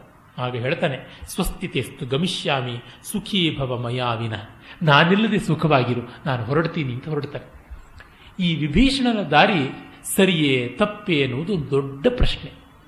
ಭೀಷ್ಮನಂತೆ ದ್ರೋಣನಂತೆ ಇರಬೇಕಾಗಿತ್ತಲ್ವಾ ಅಂತ. ಇಲ್ಲ, ವಿಭೀಷಣನ ದಾರಿ ಹೆಚ್ಚು ಸರಿಯಾದದ್ದು ಅಂತ ನನಗನ್ಸುತ್ತೆ. ದುಷ್ಟರಿಗೆ ಹಿತ ಹೇಳಬೇಕು, ನೇರವಾಗಿ ನಿರ್ಭೀಕವಾಗಿ ಮಾತಾಡಬೇಕು. ವಿಭೀಷಣ ಅಷ್ಟನ್ನು ಮಾಡಿದ. ರಾವಣ ಒದ್ದು, ಅವನು ಸಿಂಹಾಸನದವರೆಗೂ ಬಂದು ಹೇಳ್ತಾನೆ, ರಾವಣ ಒದ್ದು ಉರುಳುರುಳಿ ಸಿಂಹಾಸನದಿಂದ ಬೀಳ್ತಾನೆ ಅಂತ ಕ್ಷೇಮೇಂದ್ರ ರಾಮಾಯಣ ಮಂಜರಿಯಲ್ಲಿ ಬರೀತಾನೆ. ಹಾಗೆ ತಿರಸ್ಕರಿಸಿದ ಮೇಲೆ ನಾನು ಇರೋದಿಲ್ಲ ಅಂತ ಹೊರಟು ಬರ್ತಾನೆ. ಯಾಕೆ ಅಂತಂದರೆ, ಸರ್ವನಾಶೇ ಸಮುತ್ಪನ್ನೇ ಅರ್ಧಂ ತ್ಯಜತಿ ಪಂಡಿತ, ಸರ್ವನಾಶ ಉಂಟಾಗುವಾಗ ತನ್ನನ್ನು ತಾನು ಕಾಪಾಡಿಕೊಳ್ಳಬೇಕು. ಯಾಕೆ? ಮಿಕ್ಕ ಕೆಲವರನ್ನಾದರೂ ಉಳಿಸೋದಿಕ್ಕೆ. ಅದು ಮಾತ್ರವಲ್ಲ, ತಾನು ಅಧರ್ಮಕ್ಕೆ ವಿರುದ್ಧವಾಗಿದ್ದೀನಿ ಅನ್ನೋದು ಡಿಕ್ಲೇರ್ ಮಾಡಬೇಕು. ಅಂಗೀಕರಿಸಿ ನಿಲ್ಲುವಂಥದ್ದು ಧರ್ಮ ಆಗೋದಿಲ್ಲ. ಭೀಷ್ಮ ದ್ರೋಣಾದಿಗಳು ಮಾಡಿದ್ದು ಖಂಡಿತ ಧರ್ಮವಲ್ಲ, ವಿಭೀಷಣ ಮಾಡಿದ್ದು ಧರ್ಮ ಸರಿಯೇ. ಆದರೆ ಅವನು ತಟಸ್ಥವಾಗಿ ನಿಂತು ಬಿಡಬಹುದಾಗಿತ್ತಲ್ಲ, ಯಾತಕ್ಕೆ ಹೀಗೆ ಮಾಡ್ದ? ಕುವೆಂಪು ಅವರು ರಾಮಾಯಣ ದರ್ಶನದಲ್ಲಿ ಹಾಗೆಯೇ ಮಾಡಿಸಿದ್ದಾರೆ.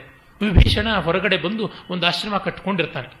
ಆಗ ಹನುಮಂತ ಮೊದಲಾದವರು ಹೋಗಿ ರಾಯಭಾರ ಮಾಡಿ ರಾಮನ ಪಕ್ಷಕ್ಕೆ ಬರಬೇಕು ಅಂತ ಮಾಡ್ತಾರೆ. ಸಫಲಮಾಯಿತಾ ರಾಯಭಾರಂ ಅಂತ ಬರೀತಾರೆ. ಅದು ಮಾಡಬೇಕಾಗಿತ್ತಲ್ಲ ಅಂತ. ಒಂದು, ಕುವೆಂಪು ಅವರಿಗೆ ಸ್ವಾತಂತ್ರ್ಯ ಇತ್ತು ತಮ್ಮ ಕಲ್ಪನೆ ಮಾಡುವುದಕ್ಕೆ. ವಾಲ್ಮೀಕಿಗೆ ಇದ್ದ ಕಥೆಯನ್ನು ಇದ್ದಂತೆ ಬರೀಬೇಕಿತ್ತು. ವಾಲ್ಮೀಕಿ ಕವಿ ಮಾತ್ರ ಅಲ್ಲ, ಇತಿಹಾಸಕಾರ ಕೂಡ ಹೌದು. ರಾಮಾಯಣ ಆದಿಕಾವ್ಯ ಮಾತ್ರವಲ್ಲ, ಇತಿಹಾಸವೂ ಹೌದು. ಹಾಗಾಗಿ ಹಾಗೆಯೇ ಬರೀಬೇಕು. ಜೊತೆಗೆ ಆದರ್ಶವನ್ನೇ ಪ್ರತಿಬಿಂಬಿಸ್ತೀನಿ ಅಂತ ಕಾವ್ಯದಲ್ಲಿ ಹೋಗುವುದಿದೆಯಲ್ಲ, ಅದು ಚೆನ್ನಾಗಿರಬಹುದು, ಆದರೆ ವಾಸ್ತವವಾಗಿರೋಲ್ಲ. ವಿಭೀಷಣ ಬಿಟ್ಟು ಬಂದವನಿಗೆ ರಾಜ್ಯದ ಬಯಕೆ ಇಲ್ಲ ಅಂತ ಇಲ್ಲ, ಇದೆ, ಆದರೆ ಅದು ತಪ್ಪಲ್ಲ. ಧರ್ಮಾತ್ಮನಾದವನು ಸ್ಥಾನವನ್ನು ಬಯಸಿದ್ರೆ ತಪ್ಪಲ್ಲ. ನಮ್ಮಲ್ಲಿ ಏನಾಗಿಬಿಟ್ಟಿದೆ ಅಂತಂದರೆ, ಒಳ್ಳೆಯವರು ಒಳ್ಳೆ ಕೆಲಸ ಮಾಡೋದಕ್ಕೆ ಒಂದು ಸ್ಥಾನವನ್ನು ಮತ್ತೊಂದನ್ನು ಬಯಸಿದ್ರೆ ಇಂಥದ್ದು ಯಾತಕ್ಕೆ ಇವರು ಬಯಸಿದ್ರು ಅಂತಾರೆ. ಖಂಡಿತ ತಪ್ಪಲ್ಲ. ಒಳ್ಳೆಯವರು ಸುಖ ಪಡಬೇಕು ಅಂತ ಬಯಸೋದು ಸರ್ವಥಾ ದೋಷವಲ್ಲ. ನಮ್ಮಲ್ಲಿ ಏನಾಗಿದೆ, ಈ ಗಾಂಧಿಯನ್ ಫಿಲಾಸಫಿಯ ನಿರ್ವೀರ್ಯತೆ, ಒಳ್ಳೆಯವರು ಬಡತನದಲ್ಲಿರಬೇಕು, ಒಳ್ಳೆಯವರು ಕಷ್ಟದಲ್ಲಿರಬೇಕು ಅಂತ. ಈ ಜೈನ ಮುನಿಗಳದೆಲ್ಲ ಕಠೋರ ವ್ರತಗಳಿವೆಯಲ್ಲ, ಆ ರೀತಿಯ ಜಾತಿಗೆ ಸೇರಿರತಕ್ಕಂಥದ್ದು. ಜೈನ ಸಿದ್ಧಾಂತದ ಬಗ್ಗೆ ನನಗೆ ಇರುವ ಗೌರವದ ಜೊತೆಗೆ ಒಂದು ಆಕ್ಷೇಪ ಏನಂದರೆ, ಶರೀರವನ್ನು ಒಂದು ಪಾತಕ ಅನ್ನುವಂತೆ ಭಾವಿಸ್ತಾರೆ. ಶರೀರ ಮಾಧ್ಯಮ ಖಲು ಧರ್ಮ ಸಾಧನ. ಧರ್ಮ ಅಂದರೆ ಶರೀರವನ್ನು ನಾಶ ಮಾಡಿಕೊಳ್ಳೋದಲ್ಲ ಧರ್ಮ. ಹಾಗಾಗಿಯೇ ಗೃಹಸ್ಥರು ಅಣುವ್ರತ ಮಾಡ್ತಾರೆ ಹೊರತು ಮಹಾವ್ರತ ಮಾಡೋಲ್ಲ. ಅದು ಕೇವಲ ಶ್ರಾವಕರಿಗೆ. ಅಂದರೆ ಅದು ಸನ್ಯಾಸಿಗಳಿಗೆ ವಿಹಿತವಾದದ್ದು. ನಮ್ಮಲ್ಲಿಯೂ ಉಂಟು. ವಾಲಕಿಲ್ಯ, ವಾತಾಶನ, ಇತರ ಫೇನಪ ಮೊದಲಾದಂತಹ ಸನ್ಯಾಸಿಗಳು ಉಂಟು. ಅಂದರೆ ವಾನಪ್ರಸ್ಥರ ಬೇರೆ ಬೇರೆ ರೀತಿ ಉಂಟು. ಸನ್ಯಾಸಿಗಳಲ್ಲಿ ಕೂಡ ಉಂಟು, ತಪಸ್ಸಿನಲ್ಲಿ ಉಂಟು. ಆದರೆ ಲೋಕವ್ಯವಹಾರಕ್ಕೆ ತೊಡಗಿದಾಗ, ಅರ್ಥಕಾಮಗಳನ್ನು ನಿಯಂತ್ರಣದಲ್ಲಿಡುವಂಥ ಧರ್ಮ ಮಾರ್ಗಕ್ಕೆ ಬಂದಾಗ ಶರೀರವನ್ನು ಕಾಪಾಡಿಕೊಳ್ಳಬೇಕಾಗುತ್ತೆ. ಆ ರೀತಿಯಲ್ಲಿ ನಿಲ್ಲಬೇಕಾಗುತ್ತೆ. ಅದು ಮಾಡುವುದು ದೋಷವಲ್ಲ. ನ ನಿಸ್ಸುಖ ಸ್ಯಾತ್ ಅನ್ನುವ ಮಾತನ್ನು ಕೂಟಿಲ್ಲಿ ಹೇಳ್ತಾನೆ ಅರ್ಥಶಾಸ್ತ್ರದಲ್ಲಿ. ಗುಂಡಪ್ಪನವರು ಶೃಂಗಾರ ಮಂಗಳದಲ್ಲಿ ಹೇಳ್ತಾರೆ, ಸುಖಮಂ ದುಃಖದ ಬೋಲ್ ಕಷ್ಟದ ಬೋಲ್ ಸಂಸ್ಕಾರ ಮಕ್ಕುಂ. ಸುಖವೂ ಕೂಡ ಒಂದು ಸಂಸ್ಕಾರವನ್ನು ತಂದುಕೊಡುತ್ತೆ. ತುಂಬ ಬಡತನದಲ್ಲಿಯೇ ಒಬ್ಬ ವ್ಯಕ್ತಿ ಇದ್ದು ಬಿಟ್ಟರೆ ಕೆಲವೊಮ್ಮೆ ಅವನು ನಿರ್ದಯನೂ ಆಗಿಬಿಡಬಲ್ಲ. ಆಗ್ತಾನೆ ಅನ್ನೋದು ನಿಯಮ ಅಲ್ಲ, ಆಗಿಬಿಡಬಲ್ಲ. ನಾನು ಎಷ್ಟೋ ಕಷ್ಟಪಟ್ಟಿದ್ದೀನಿ, ಇವ್ರದ್ದೇನು ಮಹಾ ಕಷ್ಟ, ಆಗಲಿ ಹೋಗಿ ಪರವಾಗಿಲ್ಲ, ಎರಡು ದಿವಸ ಉಪವಾಸ ಇರಲಿ ಅಂತ ಅನ್ಕಾಲ್ಡ್ ಫಾರ್ ಉಪವಾಸ, ಅದಕ್ಕೆ ಅವನು ಉಪವಾಸ ಇರಲಿ ಅಂತ ಹೇಳ್ಬೋದಾದ ಸ್ಥಿತಿ ಬರಬಹುದು. ಹಾಗಾಗಿ ಒಂದು ಮಟ್ಟದ ಸುಖವೂ ಸಂಸ್ಕಾರಕವಾಗುತ್ತೆ. ಅದು ಜೀವಿಯ ಅಂತರಂಗದ ಪರಿಪಾಕಕ್ಕೆ ಸಂಬಂಧಪಟ್ಟದ್ದು. ಹಾಗಾಗಿ ವಿಭೀಷಣಂಥವರು ರಾಜ್ಯವನ್ನು ಬಯಸಿದ್ರೆ ಅದು ದೋಷವಲ್ಲ. ಇನ್ನು ಒಂದು ಪಕ್ಷ ಅವನು ಪೂರ್ಣವಾಗಿ ಭಕ್ತ ಶರಣಾಗತನಾದ ಅಂತ, ಅವನು ಮೋಕ್ಷಕಾಮಿಯಾಗಿ ಬರಲಿಲ್ಲ, ಕೇವಲ ರಾಜ್ಯಕಾಮಿಯಾಗೂ ಬರಲಿಲ್ಲ, ಧರ್ಮಕ್ಕೆ ಅವಿರುದ್ಧವಾದ ಅರ್ಥವನ್ನು ಬಯಸಿ ಬಂದ. ಅವನಿಗೇನು ಗ್ಯಾರಂಟಿ ಇರಲಿಲ್ಲ ರಾಮ ರಾಜ್ಯ ಕೊಡ್ತಾನೆ ಅಂತ. ರಾಮ ಅವನಿಗೆ ಪಟ್ಟಾಭಿಷೇಕ ಮಾಡಿದ, ಅವನಿಗೆ ಆಸೆ ಬಂತು, ಅವನು ಬರ್ತಾನೆ. ಬಂದು ವಿಭೀಷಣ ಸಮುದ್ರದ ತೀರದಲ್ಲಿ ಆಕಾಶದಲ್ಲಿ ಬಂದು ನಿಂತುಕೊಂಡು, ನಾನು ರಾವಣನ ತಮ್ಮ, ನಿಮ್ಮ ಹತ್ತಿರಕ್ಕೆ ಬಂದಿದ್ದೀನಿ, ನಾನು ಶರಣಾಗತನಾಗ್ತಾ ಇದ್ದೀನಿ ಅಂತಂದಾಗ ರಾಮನ ಕಡೆ ಒಂದು ದೊಡ್ಡ ಕೋಲಾಹಲ ಆರಂಭವಾಗಿಬಿಡುತ್ತೆ. ಪರಸ್ಪರವಾಗಿ ಚರ್ಚೆ ಮಾಡ್ಕೊಳ್ತಾರೆ. ಅವನಂತೂ ಸುಗ್ರೀವ ಅಂತೂ ಬಹಳ ಹೇಳಿಬಿಡ್ತಾನೆ, ಇಲ್ಲಿ ಮಾಡುವಂಥದ್ದಲ್ಲ, ಇವನನ್ನು ಒಪ್ಪಿಕೊಳ್ಳುವಂಥದ್ದಲ್ಲ, ಅವನು ಬಹಳ ಧೂರ್ತನಂತೆ ತೋರ್ತಾ ಇದ್ದಾನೆ. ಪ್ರವಿಷ್ಟ ಶ ಪ್ರವಿಷ್ಟ ಶತ್ರು ಸೈನ್ಯಂ ಹಿ ಪ್ರಾಜ್ಞಶತ್ರುರತರ್ಕಿತ ನಿಹನ್ಯಾದಂತರಂ ಲಬ್ಧ್ವಾ ಉಲೂಕ ಇವ ವಾಯಸಾನ್. ಇವನು ಡಬಲ್ ಕ್ರಾಸ್ ಮಾಡೋಕ್ಕೆ ಬಂದಿರಬಹುದು. ಕಾಗೆಗಳ ಗೂಬೆಗಳ ಗುಂಪಿಗೆ ಕಾಗೆ ಬಂದಂತೆ ಬಂದಿರಬಹುದು ಇವನು ಅಂತ. ಪಂಚತಂತ್ರದಲ್ಲಿ ಕಾಕೋಲುಕೀಯಂ ಅಂತ ಬರುತ್ತೆ. ಕಾಗೆ ಒಂದು ಸ್ಥಿರಜೀವಿ ಎನ್ನುವ ಕಾಗೆ ತನ್ನ ವೈರಿಗಳಾದಂತಹ ಗೂಬೆಗಳ ಗುಂಪಿಗೆ ಬಂದು ಹೇಗೆ ಅವರನ್ನು ಹಗಲು ಹೊತ್ತು ಬೆಂಕಿ ಹಾಕಿಸಿ ನಾಶ ಮಾಡ್ತು ಅಂತ ಹಾಗೆ ಬಂದಿರಬಹುದು.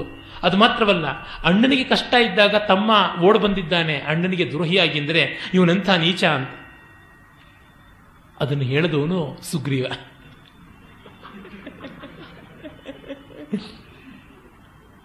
ಕೋನಾಮ ಸಭವೇತ್ತಸ್ಯ ಯಮೇಶನ ಪರಿತ್ಯಜೇತ್ ವಾನರಾಧಿಪತಿಯರ್ವಾಕ್ಯಂ ಶ್ರುತ್ವ ಸರ್ವಾನುದೀಕ್ಷ್ಯ ಚ ಈಶದುತ್ಸ್ಮಯಮಾನಸ್ತು ಲಕ್ಷ್ಮಣಂ ಪುಣ್ಯಲಕ್ಷಣಂ ಇಹೋವಾಚ ಕಾಕುಸ್ಥೋ ವಾಕ್ಯಂ ಸತ್ಯಪರಾಕ್ರಮ. ಅದನ್ನು ಕೇಳಿ ರಾಮ ಸುಗ್ರೀವನ ಮಾತನ್ನು ಕೇಳಿ ಲಕ್ಷ್ಮಣನ ಕಡೆ ನೋಡಿ ನಗುತ್ತಾ ಮಾತು ಹೇಳದ್ನಂತೆ. ಲಕ್ಷ್ಮಣನಿಗೆ ಇದೆಲ್ಲ ನೋಡಿ ಬೆರಗಾಗ್ತಾ ಇದೆ, ಇವನು ಈ ಮಾತು ಹೇಳೋದೆ, ಇವನೇ ಅಣ್ಣನ ಕೊಲಸ್ದ ನಮ್ಮಣ್ಣನ ಕೈನಲ್ಲಿ, ಇವನು ಈ ಮಾತನ್ನು ಹೇಳ್ತಾ ಇದ್ದಾನಲ್ಲ ಅಂತ. ಅಸ್ತಿ ಸೂಕ್ಷ್ಮತನಂ ಕಿಂಚಿದತ್ರ ಪ್ರತಿಭಾತಿಮೆ ಪ್ರತ್ಯಕ್ಷಂ ಲೌಕಿಕಂ ವಾಪಿ ವಿದ್ಯತೆ ಸರ್ವರಾಜಸು. ನೋಡಿ ರಾಮ ಎಷ್ಟು ರೈಟ್ ಸೆನ್ಸಲ್ಲಿ ತಗೊಳ್ತಾನೆ. ಇಲ್ಲಿ ಒಂದು ಲೌಕಿಕ ಇದೆ ಅಂತ ಹೇಳುವ ಮಾತಾಡ್ತಾನೆ, ಒಂದು ಜಾಣ್ಮೆ ಇದೆ. ಯೇಷ ಪ್ರಾಯೋ ನರೇಂದ್ರಾಣಾಂ ಶಂಕನೀಯಸ್ತು ಶೋಭನ. ಇದೇ ರಾಜನೀತಿ. ಎಲ್ಲರನ್ನೂ ಸಂದೇಹದಿಂದ ನೋಡ್ತಾರೆ. ನೀನು ನೋಡಿದ್ದು ಸರಿ ಸುಗ್ರೀವ, ಆದರೆ ಈ ಸಂದೇಹ ನಿಜವಾಗಿ ಬೇಕಿಲ್ಲ ಈ ಕಾಲದಲ್ಲಿ. ಆದರೆ ನೋಡಬೇಕಾದದ್ದು ಧರ್ಮ. ರಾವಣನ ಜಾ ರಾಮನ ಒಂದು ನಯ ನೋಡಿ, ಸುಗ್ರೀವನ್ನ ಬೇಸರ ಪಡಿಸಬಾರದು. ಅದೇ ಸಂದರ್ಭದಲ್ಲಿ ಸುಗ್ರೀವನ ದೃಷ್ಟಿ ಸರಿಯಲ್ಲ ಅಂತಲೂ ಗೊತ್ತು, ಮತ್ತೆ ವಿಭೀಷಣನಿಗೂ ಬೇಸರ ಆಗಬಾರ್ದು. ನನ್ನನ್ನೊಬ್ಬನು ಎಳ್ಕೊಳ್ಳೋದಕ್ಕೆ ಇವರು ಎಷ್ಟೆಲ್ಲ ಚರ್ಚೆ ಮಾಡ್ತಾ ಇದ್ದಾರೆ ನನ್ನನ್ನು ನಿಲ್ಲಿಸ್ಕೊಂಡು ಅಂತ. ಒಬ್ಬ ಭಿಕ್ಷುಕನ್ನು ನಿಲ್ಲಿಸ್ಕೊಂಡು ಇವನು ಕೊಡೋದಾ ಬೇಡವಾ ಕೊಡೋದಾ ಬೇಡವಾ ಅಂತ ಮನೆ ಮಂದಿಯೆಲ್ಲ ಚರ್ಚೆ ಮಾಡ್ತಾ ಇದ್ರೆ ಎಷ್ಟು ಡೆಲಿಕೇಟ್ ಆದಂಥ ವಿಷಯ. ನಮ್ಮ ಮನೆಗಳಲ್ಲೇ ಕೆಲವೊಮ್ಮೆ ಆಗಿಬಿಡುತ್ತೆ. ಯಾರೋ ಬಂದಿರ್ತಾರೆ, ಅವ್ರಿಗೊಂದು ಸೀರೆನೋ ಬಟ್ಟೆನೋ ಕೊಡಬೇಕು, ಇದು ಕೊಡಬಾರದ್ದು, ಇದು ಸರಿಯಲ್ಲ ಅಂತ, ಇಲ್ಲ ಇವ್ರಿಗಿಷ್ಟೇ ಸಾಕು ಅಂತ, ಇವೆಲ್ಲ ಬರುತ್ತೆ. ಆ ನಯ ಹೇಗೆ ಇಟ್ಟುಕೊಂಡು ಹೋಗುವಂಥದ್ದು ಅಂತ ಅದನ್ನೆಲ್ಲ ಇಲ್ಲಿ ಅಂತ ಹೇಳಿ ನ ಸರ್ವೇ ಭ್ರಾತರಸ್ತಾತ ಭವಂತಿ ಭರತೋಪಮಾ. ಅಪ್ಪ ಸುಗ್ರೀವ, ಎಲ್ಲ ತಮ್ಮಂದ್ರು ಭರತರ ಆಗಿರೋದಿಲ್ಲ.